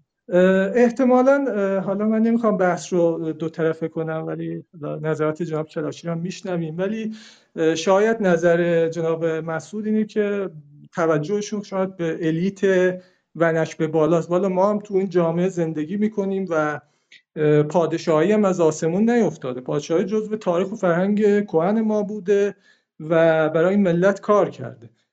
نمی‌دونم احتمالا ایشون حالا یه چیزای مد نظرشونه مثل آقای حبیبی که معترضین آبان رو لومپنهای پلوتاریا خواندن و اعتقاد دارن که حالا اونایی که حالا پادشاهی خواهند در این طیف هستن. ولی اگر مثلا شاید می‌گفتن لنین روحت شاد مثلا مطابق نظریات ایشون بود و خیلی شیک و مجلسی و عامه پسند بود. سپاس گذارم حالا آقای دلبری خودشون هم هستن مشکلی نیست. این بحث ولی اشاره که کردید بله یک بحث ریشه داری شد در روزهای اخیر به خاطر همون مسئله ای که مطرح شد در فضای مجازی مخصوصا این بحث آقای حبیبی هم که اشاره کردید. حالا ما افرادی که خودشون در اتاق نیستن حداقل به صورت حالا انتقادی ازشون صحبت نمی کنیم مگر اینکه باشن. حالا خیلی بحث بحث تئوریکی است اشکالی هم نداره. در این سطح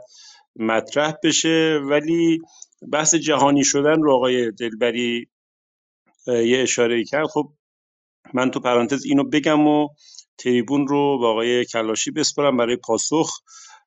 خب واقعیتش جهانی شدن یک افسانه بود که خیلی در یک دوره خیلی بولد شده بود و خیلی چشم ها بهش دوخته شده بود و خیلی ها بهش امید داشتن. اما خب اتفاقاتی که بعدا افتاد نشون داد که همچین جهانی شدن هم به حال نه آش دهنسوزی هست و نه اینکه خیلی چشمانداز روشنی داره. ما می‌بینیم که الان موجای فرار از جهانی شدن رو شاهد هستیم. اونم مثلا به خاطر اتفاقات کوچیکی در مقیاس مثلا اتفاقاتی مثل جنگ های جهانی یک اتفاقی مثل مثلا شیوع کرونا که خیلی از دولت ها و ملت های غربی رو که حالا مثلا ادعای همگرایی داشتن در لاک خودشون فرو برد. خب این برای ما که در خاور میانه هستیم یک امر کاملا قریبتر و بعیدتر و به حال دست نیافتنی تر و حتی غیر مفیدتر ممکنه باشیم. بحث جهانی شدن این که ما به سمت همگرایی بریم چون یه جور واگذار کردن امکانات و اختیارات خودمون از تهش در میاد و چیزی نصیبمون نمیشه. من این نظر خودم بود با اجازه شما وسطش مطرح کردم اما حرف اصلی آقای دلبری آقای کلاشی چیز دیگه ای بود مبنی بر اینکه به حال همون پادشاهی این که تمجید از شاهان پهلوی لزوما به معنی پادشاهی نیست و الیت و نخبگان و قشر دانشگاهی مخصوصا خب با این مسئله موافق نیستن بفرمایید در خدمت شما سپاسگزارم از هر دو دوست عزیزی که نظر دادن. ببینید وقتی از الیت صحبت می‌کنیم به قول یکی از دوستان می‌گفت اگه یکی از شخصیت های البته تلویزیونی بود می‌گفت اگه ریا نباشه ما خودمونم الیتیم.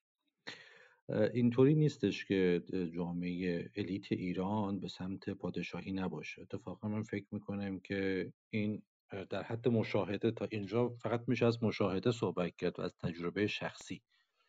ببخشید منظور من این بود وزن سیاسی نداشتن و ممکنه باشن. وزن سیاسی ندارن نه وزن چند تا دوست داریم نه نه همه هم سنگین وزنیم. الان عرض می‌کنم. الان عرض می‌کنم. بذارید من کلامم منعقد بشه. همونه. وزنم دارن. الان عرض می‌کنم جریانی که بالاخره بعد از این همه چهل خورده سال سرکوب و فشار داخلی و خارجی تونسته صداش رو بلند بکنه حتما خیلی سنگین وزنه که صداش رو بلند کرده. اینطور نیست. چهل و خورده ساله که سنگین ترین حجمه ها رو جمهوری اسلامی علیه پادشاهی خواهی با بودجه کلان مملکتی انجام بوده هر سال تلویزیون هاشون برنامه ساختن برای کودکان خردسالان بعد تو مدارس سعی کردن 22 بهمنشون رو گرامی بدارن و هر چی تونستن تو کتابهاشون علیه شاه بد گفتن. الان وقتی مردم دارن از شاه به خوبی یاد می‌کنن و رحمت می‌خونن شما اینو باید در دوگانه جمهوری اسلامی رژیم فعلی و رژیم سابق ببینید. جمهوری اسلامی سرمایه خودش رو خرج نکرده برای بدنام کردن جمهوری دموکراتیک. هرگز چنین کاری نکرده. در کتابهای خودش از کتابهای تاریخی از ابتدایی تا دانشگاه سعی کرده که نظام پادشاهی و پهلوی رو بدنام بکنه و کارنامه زشت و شکست خورده ازشون ارائه بده و اعلام بکنه که این انقلاب پایانی بود بر 2500 سال. شما روایت این چیزی که من عرض می‌کنم تا زمانی که شما خود روایت جمهوری اسلامی رو نیارید و بذارید جلوی خودتون که نمی‌تونید روشن نمیشه که مردم دارن چه می‌کنن. اما اگر صورت مسئله دقیق طراحی بشه و درست طرح بشه اون موقع معلوم میشه که چی؟ که جمهوری اسلامی خودش رو پایان 2500 سال سلطنت در ایران می‌دونه خودش رو پایان نظام پادشاهی و ستم شاهی می‌دونه نظام پادشاهی رو تاغوت می‌دونه و سعی می‌کنه شستشوی مغزی بکنه در بچه ها صورت بده در بچه ها و بچه ها رو نسبت پادشاهی و سلطنت و غیره بدبین بکنه یا روی گردان بکنه. خب حالا چه اتفاقی افتاده؟ ببینیم کجا گزاره های جمهوری اسلامی شکست خورده و چطور من میگم جنبش پادشاهی خواهی یک جنبش اصیل و بزرگی که می‌تونه صورت سیاسی آینده ایران رو شکل بده. اونجایی که مردم به صورت فوج فوج و دسته دسته میرن به سمت مزار کوروش. اینا شاهن دیگه. اینا مشخصه که معناش چه هستش. وقتی کسی میره به سمت مزار یک شاه مشخصه که این, این فقط مسئله تقدیر از گذشته نیست. اگر صرفا تقدیر از گذشته و گذشتگان و نیاکان و رفتگان بود که جمهوری اسلامی بسیج نیرو نمی‌کرد. و می‌دونم قطعا شما تجربه ای که از ایران دارید مال چند سال قبله. من هم زمانی که مثلا 15 سال پیش در برابر اصلاحات و غیره می‌گفتیم که راه پادشاهی و از رضا شاه و محمد رضا شاه پهلوی تو دانشگاه دفاع می‌کردم خیلی دوستای ما دفاع می‌کردن. خیلی ها فکر می‌کردن ما مثلا آدم های عقب مانده ای هستیم که از یه جایی اومدیم که از سیاست چیزی نمی‌فهمیم. اقلیت بودیم. یک اقلیتی که گاهی نیروهای مقابل ما که اغلب هم اصلاح طلب بودن حالا خب حزب الله یا سر جای خودش اینا فکر می‌کردن ما نمی‌فهمیم سیاست رو و کاملا تو اقلیت بودیم. تمجید از یه اقلیت محض بود. اما وقتی که چهار سال پیش من ایران بودم مشاهده که میفرمایید کاملا بستر عوض شده بود. مردم از من پیشی می‌گرفتن در تمجید از رضا شاه و محمد شاه پهلوی. یعنی یک بیداری عمومی شکل گرفته بود. اما برگردم به دلایل و ادله خودم. وقتی مردم بلند میشن میرن سر مزاره پادشاه و بزرگش میدارن و این رو تبدیل میکن به یه عکت سیاسی. چرا که جمهوری اسلامی مجبور میشه راه ها رو از کیلومترها اون طرفتر ببنده. زمانی که داشتیم ما دوستای ما داشتن سعی می‌کردن که روزی رو به عنوان بزرگ داشته کوروش برگزار بکنن او با اتوبوس چند نفر از تهران و این شهر و اون شهر و از شیراز چند نفر میومدن می‌شدن. نهایتا دو اتوبوس می‌رفتن یه عکس یادگاری هم می‌گرفتن. الان یه پویش عمومی شده. الان یه جنبش عمومی شده. اگه جمهوری اسلامی تمام نیروهاش رو بسیج نکنه برای بستن راه و پیامک نده و بگیر و بند راه اندازه یک جمعیت میلیونی جمع میشه توی پاسارگاد. این نشون میده که مردم دارن با این رفتارها و بازگشت و رویکرد مثبت به پادشاهان خودشون یکی از مهمترین روایت ها و ادعاهای جمهوری اسلامی رو و رژیم فعلی رو دارن از بین می‌برن. نظام پادشاهی استمرار پادشاهی نیاکانی هستش دیگه. خب دارن همین کار رو انجام میدن نشون میدن که طرفدار اون هستن. پس این یکی از دلایلی که عرض کردم که خب حتی کوروش رو هم یعنی مزار این شاه رو هم گرامی میدارم و البته تاریخ باستان رو هم. اینو در نظر بگیرید که همه انقلابیون سال 57 یه موضع علیه اون داشتن. و این رو هم در نظر بگیرید که رژیم فعلی و رژیم پیشین داریم ما. رژیم. فعلی رژیم انقلابی هست. رژیم قبلی رژیم پادشاهی هست که مردم وقتی دارن برای محمد رضا شاه پهلوی رضا شاه صلوات و سلام و درود میفرستن و رحمت می‌خونن منظورشون دفاع از حقانیت رژیم سابقه. اتفاقاتی که داره میفته رو باید به این صورت باید دقت بکنیم که چه اتفاقی داره میفته اتفاقی که داره میفته حقانیت رژیم سابق در اذهان عمومی هست. رژیم سابق محمد رضا شاه مردم شاه میگن. این خدا شاه رو بیامرزه. اینها آدمهایی هستند کارگزارانی هستند در درون نظام سابق که نظام پادشاهی هست. پس دفاع پس بنابراین رحمت خوندن و درود فرستادن و غیره به معنای اینه که مردم در برابر نظام فعلی که حقانیتش زیر سوال رفته و انکار داره میشه کم کم یا شده در ابعاد گسترده ای نظام سابق رو دارای حقانیت و مشروعیت می‌دونن. این خیلی اتفاق مهمیه. اینها ادله های کاملا روشنیه که عرض می‌کنم خدمتتون. مسئله بعدی چی هستش؟ مسئله بعدی اینه که مردم با توجه به همه بگیر و به بندها که عرض کردم میشه به صورت عمومی در ماشین ها تاکسی اتوبوس و غیره و غیره پشیمانی مردم رو دید. شما می‌بینید که مردم میگن ما انقلاب کردیم چه اشتباه کردیم. اینو فقط کارگران نگفتن. اینو کشاورزا گفتن معلمان گفتن. مگه معلم طبقه پایین حتی من با این طبقه بندی و قشر بندی بالای ونک و پایین ونک و طبقه متوسط اصلا موافق نیستن. اینا هیچ کدومشون یه دست نیستن. ما نمی‌تونیم از طرف یه چیزی به نام طبقه متوسط که اصلا تو ایران چیزی به نام طبقه متوسط هم نداریم. یعنی این مباحث مال ایران نیست. این, این مربوط میشه به تولید وارد بحثش نمیشم. اما حالا اگه بپذیریم هم که طبقه متوسطی تو ایران هست که بیشتر منظورمون کسایی هستن که با بوروکراسی سر و کار دارن و از دولت حقوق می‌گیرن و غیره یا یه درآمد مشخصی دارن اصلا نمی‌تونیم از یک سلیقه عمومی به نام طبقه متوسط صحبت بکنیم. دو که اصلا نمی‌تونیم از از سلیقه کارگر صحبت کنیم سلیقه کشاورز صحبت کنیم. این تقسیم بندی ها تقسیم بندی های قدیمی تحمیلی هستش. در ایران تکسر سلیقه وجود داره. اما در همه قشرها سلطنت گرایش به پادشاهی و نظام قبلی وجود داره که عرض کردم شما وقتی می‌بینید که با همه هزینه های امنیتی و قضایی که وجود داره مردم میان شعار میدن انقلاب کردیم اشتباه کردیم. این انقلاب کردیم اشتباه کردیم. این علیه نظام سابق که پادشاهی بود انقلاب کردیم اشتباه بوده. ببخشید چون منم سر کار می‌خوام یه مخالفتی بکنم بعد اگر ممکنه بعد خدافزی کنم. ببینید دوست آقای دلبری خیلی کوتاه لطفا چون دو نفر دیگه بله، چون منم چون سر کار هستم. عذر می‌خوام. بحث جالبیه حیف که من نمی‌تونم تا آخر باشم. ببین آقای که شما به یک سری رخدادهای اجتماعی رو در اشاره می‌کنید استناد می‌کنید که مخالفین شما هم می‌توانن مثلا اونهایی که طرفدار حکومت ایدئولوژیک جمهوری اسلامی هستن می‌تونن بگن آقا یک جمعیت انبوهی در مشهد زیارت می‌کنن جمکران میرن چهارشنبه ها قم زیارت می‌کنن خب. مبالغ انبوهی. بعد مثلا اونها هم می‌تونن بگن آقا جامعه هنوز مذهبیه و خواستار یک حکومت دینی مگه ما گفتیم من مذهبی سوالم این بود.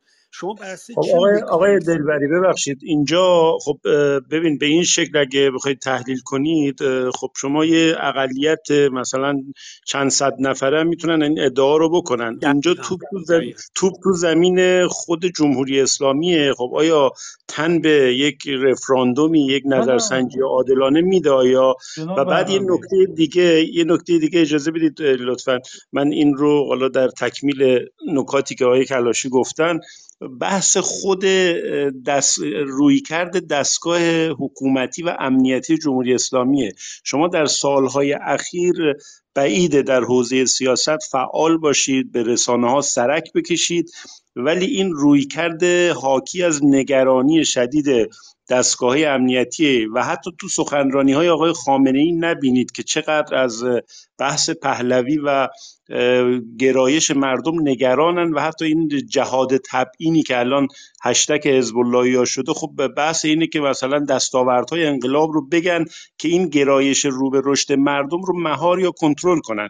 اینه که خب در کنار این باز نظرسنجی های زیادی شده که علیرغم اون اشکالات علمی که میشه بهشون گرفت ولی کلیتشون رو خیلی نمیشه انکار کرد. حالا من چرا اینو رو گفتم؟ برای اینکه بحث خیلی هرمونوتیک نشه و فکر کنیم هر کسی هر چیزی گفت پس لابد میشه بهش حق داد. بالاخره یک استانداردهایی برای قیاس و برای به حال از سنجش و اندازهگیری تو علوم اجتماعی ما داریم. هرچند مثل علوم طبیعی مثلا دقیق نیستن. من عذر می‌خوام که طولانی شد. دو, دو ثانیه من یه پرسش بعد دو ثانیه که دو ثانیه که امکان نداره. بفرمایید. نه نه پاسخ رو بدم آقای ببینید آقای آقای دلبری آخرین آخرین نکته رو دیگه کمتر از سی ثانیه اگه می‌تونید بگید ببینید که... ببینید من پرسشم اینه. شما می‌تونید مثلا نام چهار نفر یا پنج نفر از چهرهای سیاسی مطرحی که پادشاهی خواه هستن و الان در زندان مثلا خانم نرگس محمدی یکی از زندانیان معروفی هستش که الان در زندان بازداشته میره میاد ولی پادشاهی خواهی شما در جنبش پادشاهی خواهی در اون جریان و موج پادشاهی خواهی کسی رو سراغ دارید که محبوبیت سیاسی در بین جامعه رو دارا باشه و الان زندانی سیاسی باشه؟ مرسی. ممنونم. آقای کلاشی میشنویم. بفرمایید. سپاسگزار ببینید این که کس جمهوری می‌تونه ادعا بکنه که مردم میرن مشک که این اصلا یعنی چه؟ مگر پادشاهی خواهی ضد مذهبه؟ اصلا این اصلا یعنی چه؟ مگه با مذهب مردم کار داره پادشاهی؟ یا چون مردم میرن امام رضا رو زیارت می‌کنن یا میرن قوم پس بنابراین طرفدار جمهوری اسلامی اصلا این ادله که ادله غلطیه. که جمهوری اسلامی بگه یا هر دوست دیگه این اصلا ادله های غلطیه. این از مذهب مردم که نمیشه مشروعیت برای حکومت ساخت. اما من بقیه شواهدم رو هم بگم. با توجه به همه بگیر و به بندا مردم جاوید شاه میگن توی خیابون مردم از رضا شاه میگن از محمد رضا شاه میگن و اینا معانیش مشخصه. اما برگردیم به اما اما حالا می‌پرسن که آیا من می‌تونم ادله های آماری هم بدم اینجا هم میشه. به خاطر اینکه شما اگر نگاه بکنید ببینید که وقتی خمینی میمیره در خاطرات یکی از رجال سیاسی جمهوری اسلامی بود گزارشی که وزارت اطلاعات تهیه می‌کنه اینه که اگر ما سریعتر نتونیم مملکت رو جمع و جور کنیم و مسئله جانشینی رو انتخاب بکنیم موج پادشاهی خواهی می‌تونه خیلی جدی باشه و ولیعهد مسئله جدیه. خب این از این. اما یعنی در خود گزارش های امنیتی ها هم وجود داره. این موج الان شکل گرفته و به اونجایی رسیده که جناب برامی هم اشاره کردن. خود خامنه ای و بقیه دارن میگن که سعی بکنید مسئله چیز رو حل کنید. مسئله اقبال به گذشته رو حل بکنید. بعضی از مقامات جمهوری اسلامی به وضوح گفتن که باید جلوی پهلوی موج پهلوی گرایی و غیره ایستاد. این این به انقلاب ضربه می‌زنه. خب میمونه اینکه آیا در زندان چهره ببینید اینا مسائلیه که من فکر نمی به درد عضو می‌خوام از دوست عزیزم کل کل می‌خوره. من دارم میگم که در جامعه پشیمانی از انقلاب فعلی به وجود اومده. مردم حقانیت نظام قبلی و رژیم قبلی رو دارن قبول می‌کنن تایید می‌کنن و از طرف دیگه هم شما می‌بینید توی کف جامعه کسایی پیدا شدن که به نفع شاه دارن یا به نفع نظام سابق دارن شعار میدن. این که دیگه حالا اونور آیا چهره برجسته داره برجسته نداره و غیره که این دیگه میشه کلکل. چون من کسای بزرگوارانی رو که ایشون نام بردن رو به عنوان چهرهای برجسته نمی‌دونم. کسایی که به عنوان سلبریتی های رسانه ای مطرح میشن که به معنای آدم های برجسته یا بین مردم محبوبن نمیشه قدم دادشون که اگه این محبوبیت حالت ذهنیه. برای دوستمون محبوبم منم بهشون احترام می‌ذارم. اما در داخل مردم این همه تجمع اعتراض میشه که اسم این بزرگواران رو نمیارن که مردم تو این تجمع و اعتراضات با همه سرکوب هایی که اتفاق افتاده و همه فضای بگیر و ببندی که وجود داره نام پادشاهان رو دارن به ذکر می‌کنن و دارن شعار میدن. بنابراین نمیشه فکر کرد که حالا مثلا که یه نفر دو نفر توی زندانم و رسانه ها اسمشون رو زیادتر مطرح کردن و غیرو خیلی محبوبن به دارای وزنن اون یکی زندانی سیاسی وزن نداره. کما اینکه اگر به پرونده های سیاسی سر بزنید الان بیشتری که از بزرگترین گروه هایی که زندانی سیاسی داره پادشاهی ها هستن. بسیار تعدادشون بیشتره تعدادی از وکلای بزرگوارشون هم تو همین گروه تشریف دارن الان. میشه بعدا یه برنامه گذاشت در موردشون بحث کرد که ببینید چه تعداد از پادشاهی خواهان توی زندانن. ضمن اینکه پادشاهی خواهان از بعد یک سرکوب سنگین و خونین سر بلند کردن. این در نظر بگیرید که هزینه که پادشاهی خواهان در این چهل خورده سال پرداخت کردن یک هزینه های بسیار سنگین بوده. هم براشون اعدام بوده اول انقلاب بعد اموالشون رو مصادره کردن بعد به عنوان طاغوتی سلطنت طلب پوستشون رو کندن توی ادارات گزینش ها انداختتشون بیرون. اما بسیار از دوستان ملی مذهبی و غیره که من دوستشون هم دارم این, این, این مسائل رو تجربه نکردن که بخوایم مقایسه بکنیم. این خاطر من فکر می‌کنم که به اندازه کافی در این مورد من صحبت کردم و ادلم رو هم بیان کردم کماکان خود میدان و خود صحنه سیاسی ایران روشن داره می‌کنه. خیلی واضح داره جامعه صحبت می‌کنه که تمایل اجتماعی و زائقه اجتماعی به کدوم سمت گرایش پیدا کرده و وزن کدوم جریان. سنگین تره مرسی آقای کلاشی. آقای هادی و آقای رامین رو عوض می‌خوام که من اسم کوچیکتون رو فقط می‌بینم. به ترتیب میشنویم ولی خیلی کوتاه لطفا چون زمان معمول برنامه ما الان باید تموم می‌شد. ولی چون بحثا خیلی بحثای جذابیه و آقای کلاشی هم به حال به عنوان مهمان برنامه لطف کنه و یه مقداری بیشتر ادامه میدیم همچنین آقای دامون آقای دلبری حالا این رو زندانی سیاسی هم به حال الان اون بحث چهره رو که گفتید خب یه مقداری این بحث ارزش گذاری جالب نیست. من سال 99 اوین بودم. از بچه های بند چهار زندانی های سیاسی دو سومشون سلطنت طلب بودن. امثال رضا محمد حسینی ها امثال نمی‌دونم خالد پیرزاده خیلی کسای دیگه. ولی خب یکی بحث همین پرداختن رسانه هاست. یکی بالاخره سابقه سیاسی و چیزای دیگه. خیلی اینجا وارد این مبحث بشیم یه مقداری شاید به کسی که پشت میلای زندانه ما جفا کرده باشیم. حالا چه این طرف چه اون طرف. آقای هادی در خدمتتونیم. شما و همه دوستان عزیز. عرض کنم که من چند نکته عرض می‌کنم. بیشتر برمیگرده به صحبت جناب مسعود. اولا که گفتن طبقه متوسط و یه چیزایی گفتن که اقبالش به پادشاهی نیست و اقبال به پادشاهی بیشتر در مورد طبقه پایینه که مشکلات معیشتی داشته. احتمالا منظورشون بیشتر معترضین آبان و دی بود. اولا عرض کنم که اصلا همچین چیزی نیست. انگار مثلا در مورد ده سال پیش دارن صحبت می‌کنن. اگه بخوایم کمتری معنایی قائل بشیم برای این حرفا. اولا که طبقه متوسط به لطف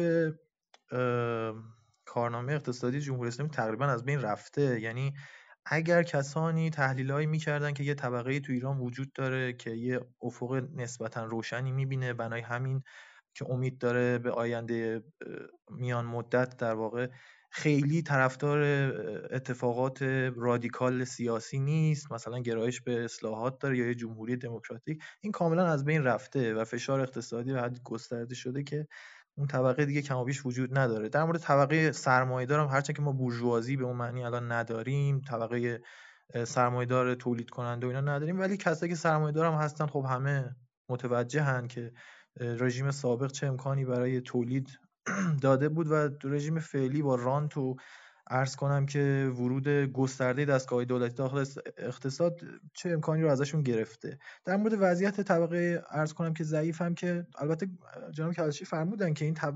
این دستبندی ها خیلی چیزی نیستن. تا چون عرفم به کار میره حالا ما هم به کار می‌بریم. در مورد طبقه پایین هم که مشخصه اوضاع.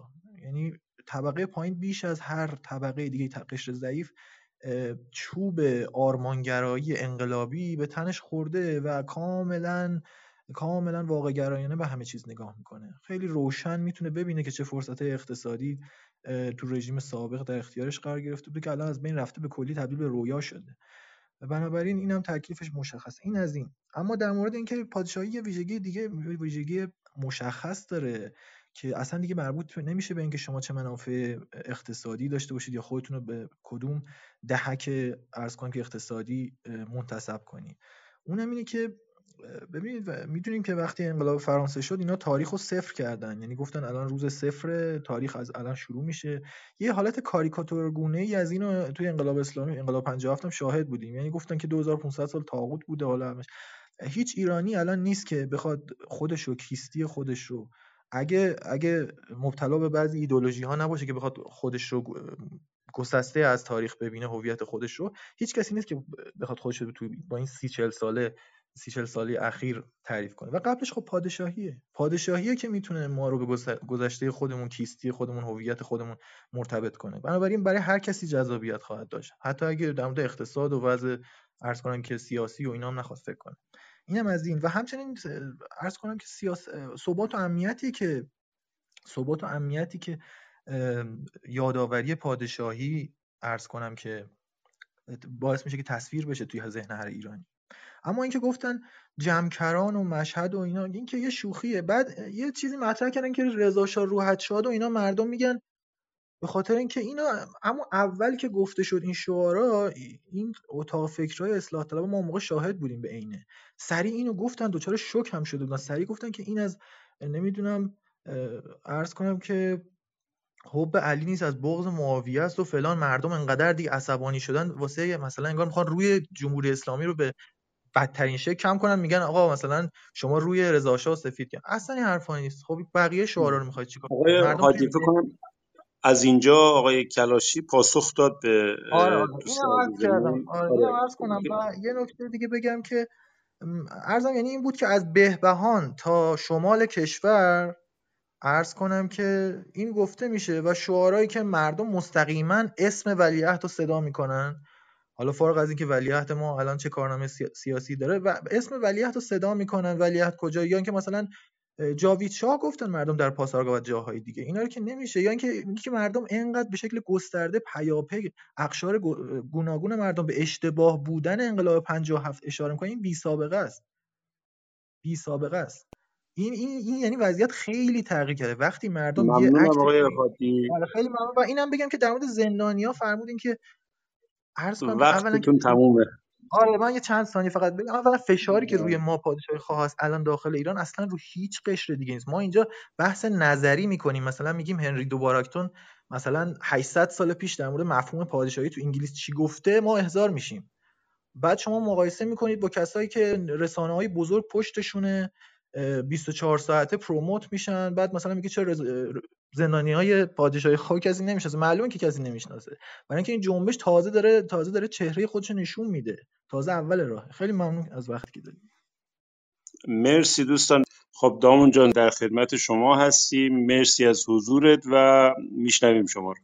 سپاسگزارم نجات جان. صدای من هستش عزیز؟ بله بله. قربانت. درود میفرستم به شنوندگان و سخنرانان مشخصا و به طور ویژه هم جناب آقای کلاشی گرامی بسیار صحبت خیلی جالبی کردن و اونجایی که خیلی برای من جدید بود و خیلی آموختم این بحث مغلطه که مطرح می‌کنن که من دیدم. متاسفانه یکی از کسانی که خودش رو نزدیک به طیف پادشاهی می‌دونه اخیرا در توییتر هم همین رو باستاب داده بود که بله رضا شاه دلش جمهوری می‌خواست و کلا لوس بکنن به شکلی. حالا بعضی نادادن از نادانی و بعضی هم دانسته. خیلی نکته جالبی بود و همچنین تاریخچه که جمهوری خواهی در ایران به چه شکلی بست پیدا کرده. خیلی سپاسگزارم آقای کلاشی. دو تا موضوع چون وقت نیست من مطرح کنم. یکی یک می‌دونید ما با کلان روایات مواجه هستیم که این کلان روایات بعد از مدتی تبدیل به موجوداتی میشن که خیلی سخت باشون مقابله کردن. منظورم از کلان روایات مثلا همین کودتای 28 مرداد هست یا همین روایت که رضا شاه می‌خواست ایران جمهوری بشه ولی خب به زور گفتن که نخیر تو باید تاجگذاری بکنی. یا کلان روایت دیگری که شاه بر علیه خودش انقلاب کرد یا کلان روایت دیگری که انقلاب ما رو دزدیدند. اصل انقلاب خوب بود. قرار نبود این باشه. اونی که ما در نظر داشتیم خیلی بهتر بود. و دزدی. این کلان روایات خیلی مهمه در فضای سیاسی به خصوص برای جامعه ایرانی. البته من جامعه شناس نیستم. دوستان دیگه هستن می‌تونن نظر بدن که خیلی جامعه ایرانی و مردمان ایران شفاهی هستند و به جای مطالعه متون به اون شکل حالا البته الان عوض شده و این روایات می‌تونن بعد از مدتی تبدیل به واقعیت ها فاکت بشن. از این جهت مبارزه با این روایات خیلی مهمه. دو تا موضوع رو می‌خوام مطرح بکنم.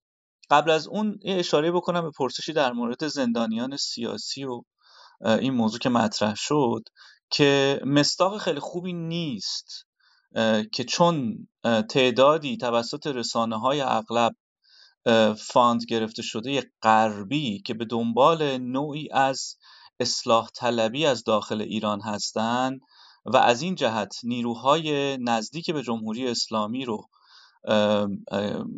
سعی می‌کنن بیشتر promote بکنن و کلا خیلی از این کشورها هم که این کار رو انجام میدن اصلا با موضوعی به نام پادشاهی مشکل جدی دارن. به طور مثال امریکا حالا بحثش الان نیست.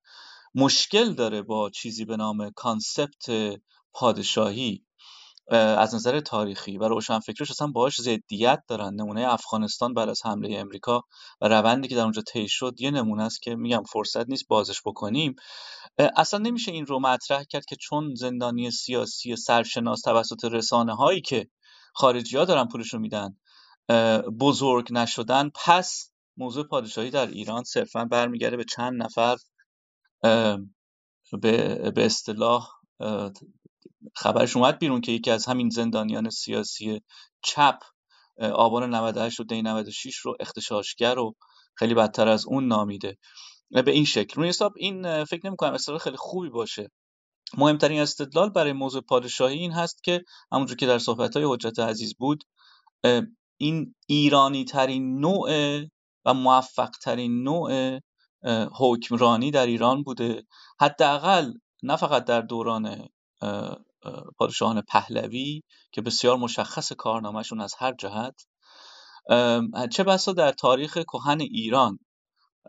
و بیدلیل نیستش که از مکیاولی تا جفرسون سعی کردن که این نوع حکمرانی رو به شکلی وارد بکنن. جفرسون مشخصا در قانون اساسی امریکا.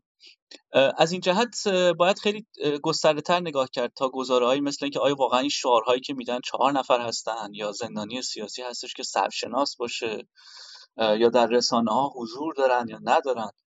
این خیلی اصطلاح قوی نیست. موضوع دیگه که می‌خواستم مطرح کنم ببخشید نجات جان سعی می‌کنم کوتاه باشه. ببینید یک روایتی جا افتاده که متاسفانه این رو بعضی از طرفداران پادشاهی هم میگن و من فکر می‌کنم این روایت بسیار اشتباهه و مشکل سازه. و اون همینه که ما الان نباید موضوع جمهوری و پادشاهی رو مورد بحث قرار بدیم. اگر این کار رو بکنیم به تفرقه دامن زدیم. من این اصلا هیچ وقت متوجه نشدم. اتفاقا بزرگترین خورده هم که از نسل پیشین طرفداران پادشاهی یا حکومت پیشین پادشاهی در ایران که خارج از کشور آمدم همین هست که نه نهادسازی کردن نه شبکه سازی درست حسابی کردن به چند استثناء مثل حزب مشروطه داروش همایون و از این جور استثناها یا ایرانیکای یارشته که اون هم الان با مشکل مواجه شده عملا نهادسازی و کار فکری و بحث و گفتگو نشده. این موضوع اتحاد و تشنگی برای اتحاد مخالفان باعث شده که این مسئله جمهوری و پادشاهی رو به سطح جامعه در مباحث مطرح نکنن و بترسن از اینکه این ممکنه به تفرقه برسه. در صورتی که همونجور که در صحبت حجت عزیز بود و من دوستم در این مورد نظر ایشون رو بدونم. مهمترین بحث این هست که در چارچوب ایران اتفاقا حکمرانی پادشاهی مشروطه دموکراتیک که در نظر هست نه حکمرانی مخل... به معروف سلطنت طلبانه تکرو این بهترین نوع این همبستگی هست که ما در ایران می‌تونیم لازمه آینده هست. ببینید در 25 سال آینده طبق گزارش های دولت پیشین روحانی ایران در جنوب و شرقش اصلا قابل سکونت نخواهد بود به خاطر مشکل آب و محیط زیست. و هزاران بحران های دیگه در یه همچین فضایی که الان می‌بینیم که چطور اقوام ایرانی مورد تحریک قرار می‌گیرن توسط بعضی از کشورها. چه فاکتوری می‌تونه هم این حکمرانی رو تقویت کنه هم ایرانی باشه و هم یک نوع همبستگی به وجود بیاره؟ قطعا در چارچوب ایران پادشاهی بهترین نوع همبستگی است. من تمام می‌کنم اینجا. ولی خیلی دوست هم نظر حجت گرامی رو داشته باشم. خیلی ممنونم که من وقت دارید نجات جان. متشکرم دامون عزیز. استفاده کردیم. قبل از اینکه آقای کلاشی صحبت کنن آقای آرش رو هم بشنویم. آقای آرش در خدمت شما هستیم. در نهایت سه دقیقه دیگه شما صحبتتون رو تموم کنید. و بازم پیشا پیش عذرخواهی که انقدر حد و مرز می‌ذارم برای صحبتاتون به خاطر وقت. بفرمایید. خواهش می‌کنم. سلام. مرسی از این فرصت. من فقط یه در واقع یه پرانتزی باز کنم درباره صحبت آقای مسعود دلبری که بگم در واقع این trend جهانی گرایی جهانی شدن در واقع جهان بدون مرز لیبرالیزم اینا بیشتر برمیگرده به دهه 90 میلادی و زمان آقای کلینتون و اتفاقا به نظر من trend جهانی الان همون در واقع ملیگرایی یا در واقع هویتگرایی و و مثلا ظهور لوپن در فرانسه ظهور ترامپ در امریکا همه اینها در واقع نشانه هایی هست از اینکه در این ترند جهانی داره برعکس میشه و اون در واقع روند قبلی تموم شده. و تو ایران هم ظهور آقای خاتمی به نظر من یک بخشی از همراهی مردم ایران با این ترند جهانی بود. ولی من حالا یه چهار تا در واقع یه چهار تا مسئله دارم که به نظر من اینا خیلی باید بیشتر مورد بحث قرار بگیره. نه فقط درباره جریان سلطنت طلب که کل جریان در واقع محافظه کار یا کلاسیک لیبرال ایرانی. ببینید یکی مسئله در واقع ناسیونالیزم باستانگراه یعنی این ناسیونالیزم باستانگرا الانی که ما داریم صحبت می‌کنیم چقدر می‌تونه جوابگوی نیازهای یک کشوری باشه. و خود این ناسیونالیزم باستانگرا به خودی خودش می‌تونه در واقع تنشهای حالا قومی و یا مذهبی و به خودی خودش تشدید بکنه.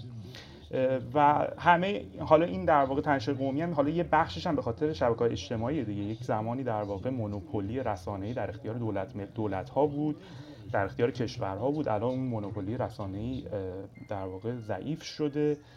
و همین باعث میشه که این هویت هایی که در واقع در حاشیه بودن یه مقدار پررنگتر بشن یکی مسئله در واقع ناسیونالیسم باستانگراه یکی مسئله بعدی مسئله در واقع مشکلات تاریخی اقتصاد اقتصاد و اجتماع ایرانه یعنی شما الان حالا مثلا کتاب خاطرات آقای علم رو بخونید مصاحبه های شفایی هاروارد رو ببینید.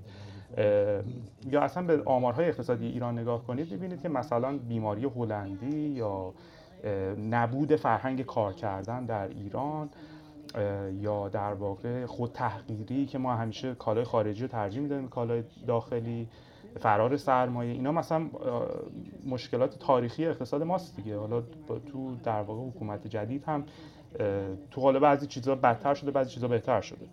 ولی فرق خاصی نکرده اینا هیچ هیچی ما ازش هیچ, هیچ جایی نمیشنویم. مسئله بعدی اینه که نسبت در واقع فعالین سیاسی با کشور ایران یا با منافع ملی ایران چیه؟ یعنی ما الان مثلا می‌بینیم بعضی از جریان ها خیلی علنی از تحریم ایران دفاع می‌کنن. خب تحریم ایران طبیعتا کشور ایران رو ضعیف می‌کنه زیرساختای ایران می‌دونی ناکان افکت داره دیگه. همه اینا باعث میشه ضعیفتر بشه و خب این نهایتا می‌تونه باعث فروپاشی سرزمینی یا فروپاشی تمدنی بشه می‌دونی؟ یکی یکی مسئله بعدی مسئله در واقع کینگ میکینگ پروسسه یا در واقع مسئله این که رهبری یا پادشاه چجوری انتخاب میشه. این الان یکی مشکلات تاریخی ماست. یعنی از زمان صفویه شما نگاه کنید پاشنه آشیل در واقع سیستم پادشاهی همین بوده. من فکر می‌کنم این تشتتی هم که در واقع در اپوزیسیون حالا راستگرای ایرانی هست همین هست که یک در واقع یک نفری نیست که همه رو بتونه احیا کنه همه رو بتونه مدیریت کنه یک مرد آلفایی باشه تیز باشه باهوش باشه رسانه رو بشناسه ساختارهای اجتماعی رو درک کنه. یه همچین همچین کسی رو چجوری مثلا می‌خوان انتخاب کنید چون که در واقع با اون مسئله ژنتیکی یا مسئله پدر و پسری واقعا جوابگو نیست دیگه. و یه در یه پایان بخش من بگم. من خیلی مثلا میشنوم که جمهوری دموکراتیک نمی‌دونن دموکراتیک باید بشه ایران. ببینید دموکراسی یک نرم افزاریه.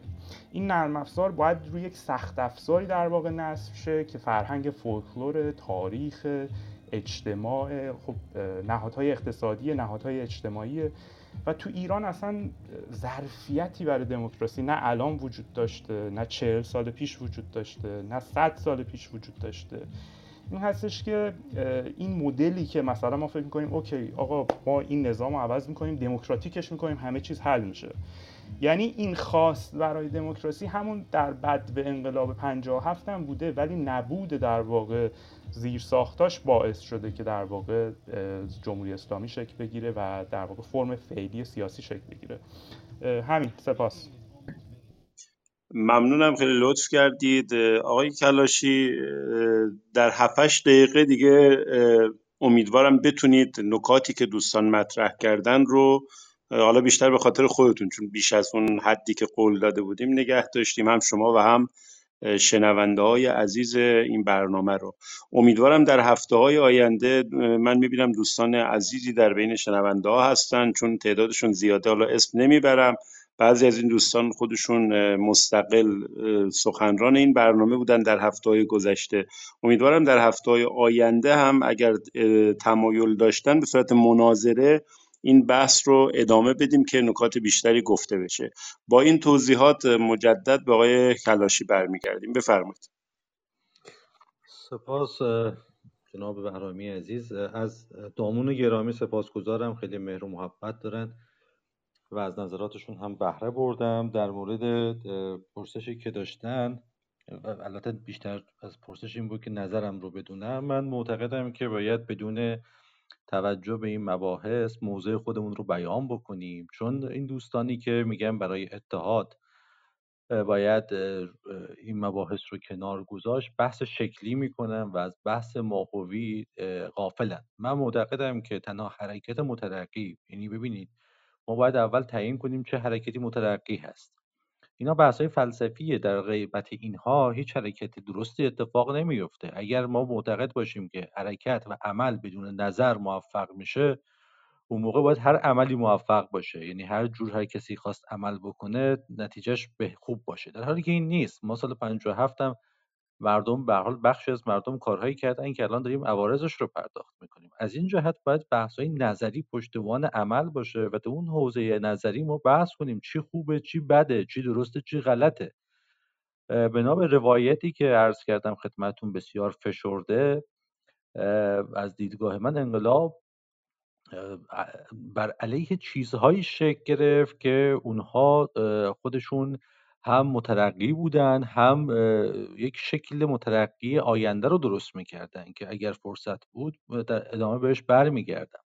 از این جهت خود اصل انقلاب رو من مسئله باهاش دارم و باید جنبش ضد انقلاب رو تقویت کرد. یعنی باید انقلاب 57 رو شکست بدیم به این خاطر که یک چیزی در ایران به نام انقلاب از درون اون صندوق یا از درون اون شیشه جادویی بیرون اومده و می‌خواد این انرژی بیپایان و میل بیپایان به انقلابیگری رو مدام تحریک بکنه و این میل پایان ناپذیره.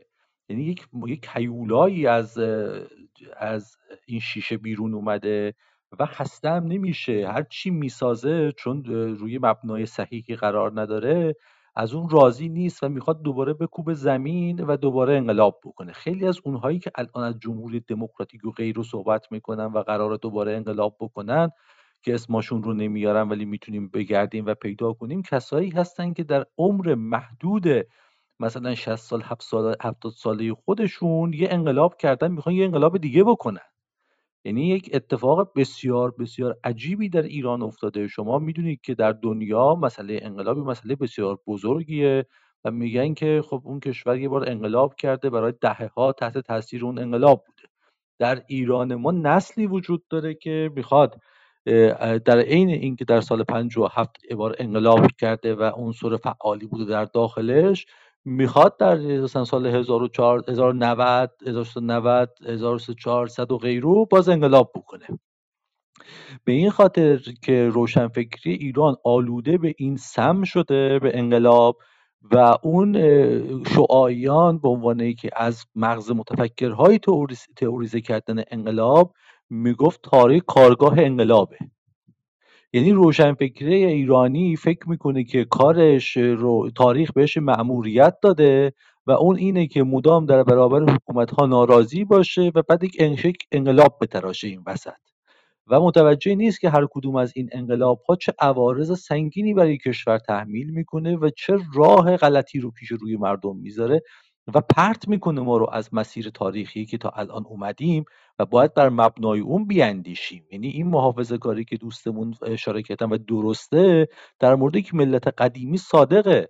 یعنی ما به عنوان که ملت قدیمی و کهنی که راه طولانی و دراز آهنگی رو اومدیم و بقای خودمون رو داشتیم تداوم خودمون رو داشتیم الان باید بر مبنای اون ادامه بدیم در حالی که این انقلاب ها در قصست از همه اون دارایی های خودمونه.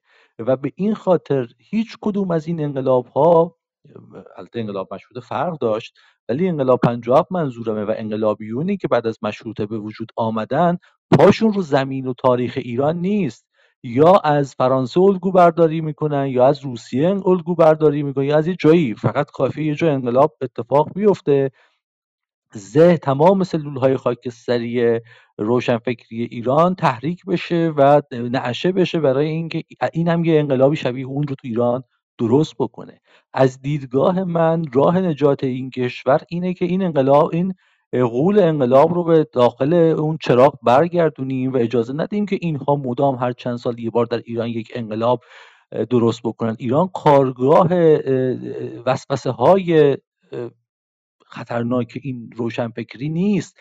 روشنفکری که تاریخ روشنفکریش در زیل جنبش های انقلابی فرانسه و غیرو قرار داره و بیشتر از اینکه چیزی از ایران بفهمه از طریق مطالب مبتزل غربی آگاهی نیمچه آگاهی از تاریخ تحولات غرب پیدا کرده بنابراین بسیار خطرناکه که ما ایران رو به امید این انقلاب ها بسپاریم و مدام از میراث تاریخی خودمون دور باشیم و اون اون مسیر دراز آهنگی که اومده و دارایی هایی که داریم رو نتونیم روش بیستیم و بر مبنای اون بیاندیشیم. و این خرد ورزی رو انقلابیگری این خرد ورزی رو تعطیل می‌کنه که کرده و مسائل رو تشدید می‌کنه که کماکان می‌بینیم این اتفاق افتاده. اما چون دوستمون مسائلی رو مطرح کردند و جناب بهرامی هم کمتر از 70 80 دقیقه به من فرصت دادن که حتما ببندم سعی می‌کنم که چند دقیقه من پرسش های این دوست عزیزمون رو هم جنبندی بکنم که البته پرسش هایی که پرسیدم واقعا هم جدی بود پرسش ها و هم جواب های بسیار دقیقی رو میطلبه و اون 70 80 دقیقه هم که به شوخی گفتم واقعا کفاف پاسخ رو نمیده. اما خیلی خوب آقای کلاشی نمی‌دونم این دوستانی که نمی‌دونم این دوستانی که گاهی تو کلاب ما می‌بینیم و این به حال نگاه عمیق رو دارن. حالا بدون تعارف میگم چون نمی‌شناسم این آرش عزیز رو. چرا در محیط های دیگه نمیبینیمشون و حضور ندارن؟ اینم به جهت تنوع. بفرمایید. خواهش می‌کنم. ببینید یک سوال اول این بود که مسئله ناسیونالیسم باستانگرا رو چه می‌خوایم بکنیم و آیا تنش های قومی رو تشدید می‌کنه یا نه؟ و در درون این دوباره یک پرسش و پیشفرز دیگه ای هم بود که این خود این قومگرایی بخشش هم برمیگرده به گسترش رسانه و بحث هویت های حاشیه‌ای با هویت های مرکزی. خب این این صورت مسئله که طراحی شد ابعاد مختلف داره. یکی ناسیونالیسم باستانگرا که برای من خود من من نمی‌دونم یعنی چه ناسیونالیسم باستانگرا در مورد ایران.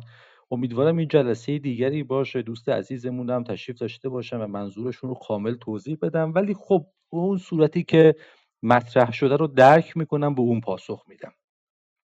یعنی بحث اینه که در دوره پهلوی یه چیزی درست شده به نام ناسیونالیسم باستانگراز که دال در دال گفتمانیش باستانگرایی بود بسیار وسیعی داره. من این رو من این چیز این صورت بندی که شده از از مباحث فرهنگی دوره پهلوی یا مباحث مربوط به هویت در دوره پهلوی رو اصلا قبول ندارم. و معتقدم که در, در ما تمام تاریخمون باستانگرا بوده و ما هیچ دوره ای رو نداریم که بیشتر از دوره ما قبل خودش باستانگراتر باشه. یعنی البته به صورت نسبی هست به صورت ایدولوژی ویژه منظورمه. در دوره پهلوی باستانگرایی اصلا غلیظتر و پررنگتر از دوره قاجار نیست. قاجار رو عنوان کردن به این خاطر که دیگه به, یک حکومت بدنامه. و البته بنا به بعضی از روایت هایی که فتلی شاه دوست داشت اون رو تقویت بکنه قوم ایرانی هم نیست که البته به نظر من هست. فتلی شاه فکر می‌کرد که نیست ولی نوادگانش و بچهاش اون روایت رو قبول نکردن و خودشون رو از سلاله ایرانی فهمیدن. اما در دوره ببینید اگر ما بگیم که در دوره پهلوی به شاهان باستان توجه شد به تمام شاهان باستان در دوره قاجار هم توجه شد. شما اگه به کاخ گلستان تشریف ببرید صورت, صورت و تمثال همه نگاره همه شاهان باستان چهره نگاری شدن در همون کاخ گلستان. اگر نگاه بکنید می‌بینید که فارسی سرنویسی رو در نامه خسروان فرزند خود پادشاه داره انجام میده. اگر مسئله این بوده که خودشون رو ادامه شاهان باستان بدونن به طور مشخص در دربار گاجار تاریخ نویسی ها یا در ادامه نادر و کریم خان و صفویه همشون خودشون رو ادامه شاهان باستان می‌دونستن. اگر اگر مسئله اینه که در اون دوره بر زبان فارسی بسیار تاکید شده می‌بینیم که در دوره قاجار هم بسیار تاکید شده در ما قبل اون هم تاکید شده. هیچ ویژگی عجیب و عجیبی وجود نداره در دوره در دوره پهلوی. در دوره خود قاجار تمام روشنفکرهای ما از آقان کرمانی و غیرو همشون دارن به باستان تاکید می‌کنن و این تاکید بر باستان در ادامه تاکید بر باستانی که مثلا نادرشاه داره قبل اون صفویه داره و ما قبل اون هم در جنبش های مختلف دیدیم و بوده. پس بنابراین با نوسینوس باستانگرا ما به عنوان یک ملت باستانی همیشه باستانمون با ما بوده. اینطور نیست که پهلوی بر باستان خیلی تاکید کرده باشه یا بخواد باستان رو مقابل اسلام قرار بده. بعد در دوره پهلوی هم این اتفاق نیفتاد. یعنی اینجوری نبود که باستان در برابر اسلام قرار بگیره. این فقها بودن که به عمد سعی می‌کردن اون قسمت قشری و و شریعت رو در برابر باستان قرار بدن مخصوصا با تقلید از جنبش های اسلامگرای اخوانی هم با, با الهام برداری و گرد برداری از تجربه مصر سعی کردن که با میراث باستانی ما تقابل بکنن. می‌دونید در مصر یک جنبشی به وجود اومده بود توجه به باستان که اسلامگراها و اخوانی ها اون رو به نام تاغوتی یا فرعونیسم سعی کردن که از صحنه به در بکنن. چون بخشی از جنبش اسلامی در ایران هم تحت تاثیر اخوان المسلمین بود اونها هم سعی کردن که در برابر باستانگرای ایران سفارایی بکنن همراه با چپ ها یعنی حمله به باستانگرایی به نوعی به خاطر این بود که زیربناهای پادشاهی رو در ایران بزنن این از این جهت اما تنش های قومی در ایران اینطور نیستش که مسئله مرکز و پیرامون باشه. در ایران ما هیچ قومی وجود نداره که اون هویتش مرکزی باشه و هویت دیگر هویت های پیرامونی. مسائل قومی در ایران در دوره پهلوی هم وجود داشت که تحت تأثیر جنبش های قفقازی ساخته شد و بعدم شوروی بر اون سوار شد و مسائلی رو به وجود آورد. الانم بخشی از مسئله نتیجه خود استقرار یک حکومت البته میگم بخشی یا نه همه بخشی بحران هویتیه که تو آذربایجان مثلا هست یا توی کردستان هست یا توی خوزستان هست. اینا مسائل مختلفی داره. اما هر کدوم هم راهکارهای مختلفی داره که باید مفصل صحبت کنیم. مثلا راهکاری که برای خوزستان وجود داره اصلا همون راهکاری نیست که تو آذربایجان هست. بلکه توی خوزستان ما باید مسئله رو در امتداد عمران و توسعه ایران در امتداد کرانه زرین یا دریای خلیج فارس و عمان پیگیری بکنیم و شهرهای بزرگ و مدرنی رو بسازیم که در اونجا مناسبات شهروندی رو تقویت کنه.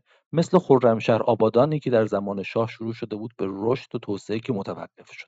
در آذربایجان مسئله دو تا دولته که یکیش دولت ترکیه یعنی ترکیه یکی هم دولتی که خودشو منتسب به ترک می‌کنه یعنی آذربایجان. اونجا بحران هویت وجود داره راهکارهای دیگه هم هست باید انجام بشه. اما فعلا بخشی از مسئله رو که تشدید کرده وجود جمهوری اسلامی که به جای اینکه روی هویت ملی کار کنه روی هویت اسلامی کار می‌کنه.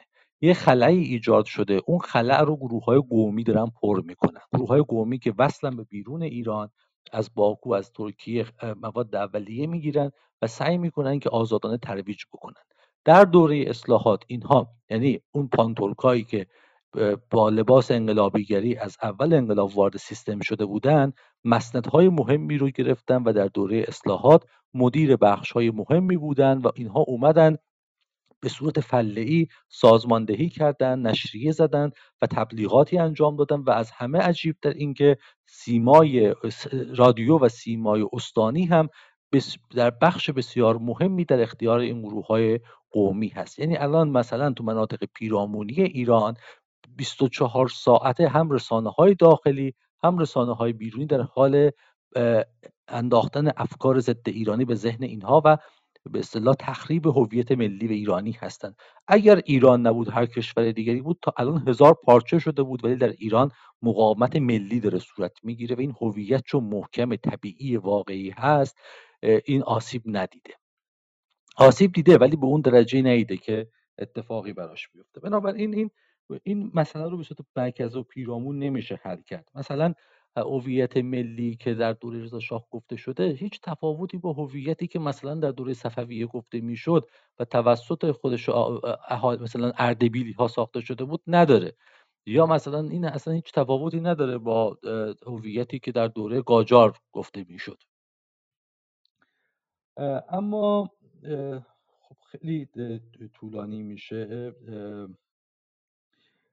بله مشکلات تاریخی اقتصاد و اجتماع همه اینها هست ولی اینو, اینو, اینو بگم و تموم کنم و عذرخواهی می‌کنم که نمی‌تونم به همه بحث پاسخ بدم. اون اینه که ببینید ایران طبیعتا به صورت طبیعی توسعه پیدا نکرده. ما دچار مشکلات تمدنی هستیم و این مشکلات تمدنی در کنارش مشکلات ساختاری و نهادی هم داریم.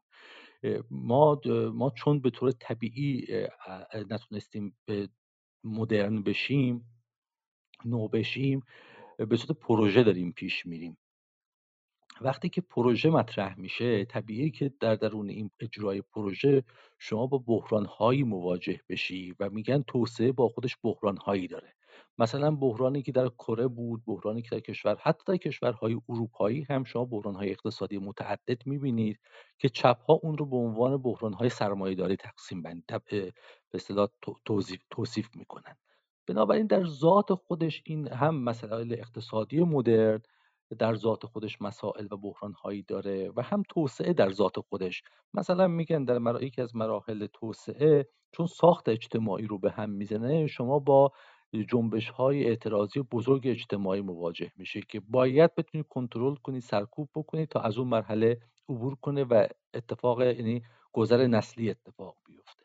اینا رو بحث کردن در کتاب های توسعه که نوشته میشه معمولا اینها رو بحث کردن. البته بخشی از علمای آفریقای آمریکای لاتین و اینها هم در این حوزه آرژانتینی ها یا اون نهاد وابسته به سازمان ملل و اینا بررسی کردن این مباحث رو.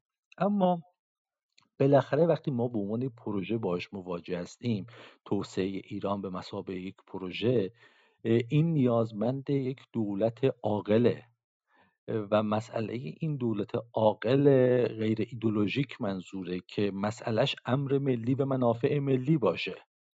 ما وقتی که این بحران ها به طور طبیعی هر حکومتی در ایران بیاد سر کار این بحران ها رو خواهد داشت و باید به این مسائل عدیده تاریخی ایران بتونه پاسخ پیدا بکنه. مسئله اقتصادی مسئله ساختارهای اجتماعیمون و اختلافاتی که در گوش و کنار ایران وجود داره. اما یه وقتی هست شما یک حکومت عاقل ملی دارید که مسئلهش هم توسعه ایرانه و هم موضوعش منافع نظام شهروندی ایرانه و مدرن می‌بینه و سعی می‌کنه که ایران رو در قالب یک نظام شهروندی مدرن بازسازی بکنه و مسئله اقتصادش رو بر محور تولید سر و سامان بده. یه وقتی هم هست که با یک حکومت ایدولوژیکی مواجه هستی که امر ملی رو نفی می‌کنه. هر توسعه ای بحث ملی است. وقتی یک حکومتی امر ملی رو نفی می‌کنه و بر اساس امر امت می‌خواد تصمیم بگیره این نه تنها مشکلات قبلی رو نمی‌تونه حل کنه بلکه خودش عامل تشدید همه مشکلات و به نوعی محال شدن حل مسائل میشه. و به همین خاطر که همه بحران های سابق تشدید شدن و به مرحله ابر بحران تبدیل شدن. خب من خیلی عذرخواهی می‌کنم که نمی‌تونم ادامه بدم چون خیلی طول خواهد کشید. وارد بحث دیگری میشیم به نام توسعه دموکراسی و بازسازی ایران. و همین خاطر نمی‌خوام دوستان رو خسته بکنم. حالا یه جلسه دیگری در خدمت بزرگواران خواهم بود. اگر چیز باشه علاقه باشه و در این زمینه هم می‌تونیم با هم گفتگو بکنیم. از اینکه تحملم کردید خیلی ممنون و سپاسگزارم. و اگر مطلبی گفتم که آزردتون کردم. خیلی پوزش می‌خوام. عمدی نبوده و خیلی خوشحالم که امروز در خدمتتون بودم. سپاسگزارم. فعلا بدرود. سپاس آقای کلاشی عزیز استفاده کردیم. شب و روز دوستان خوش. like comment و subscribe یادتون نره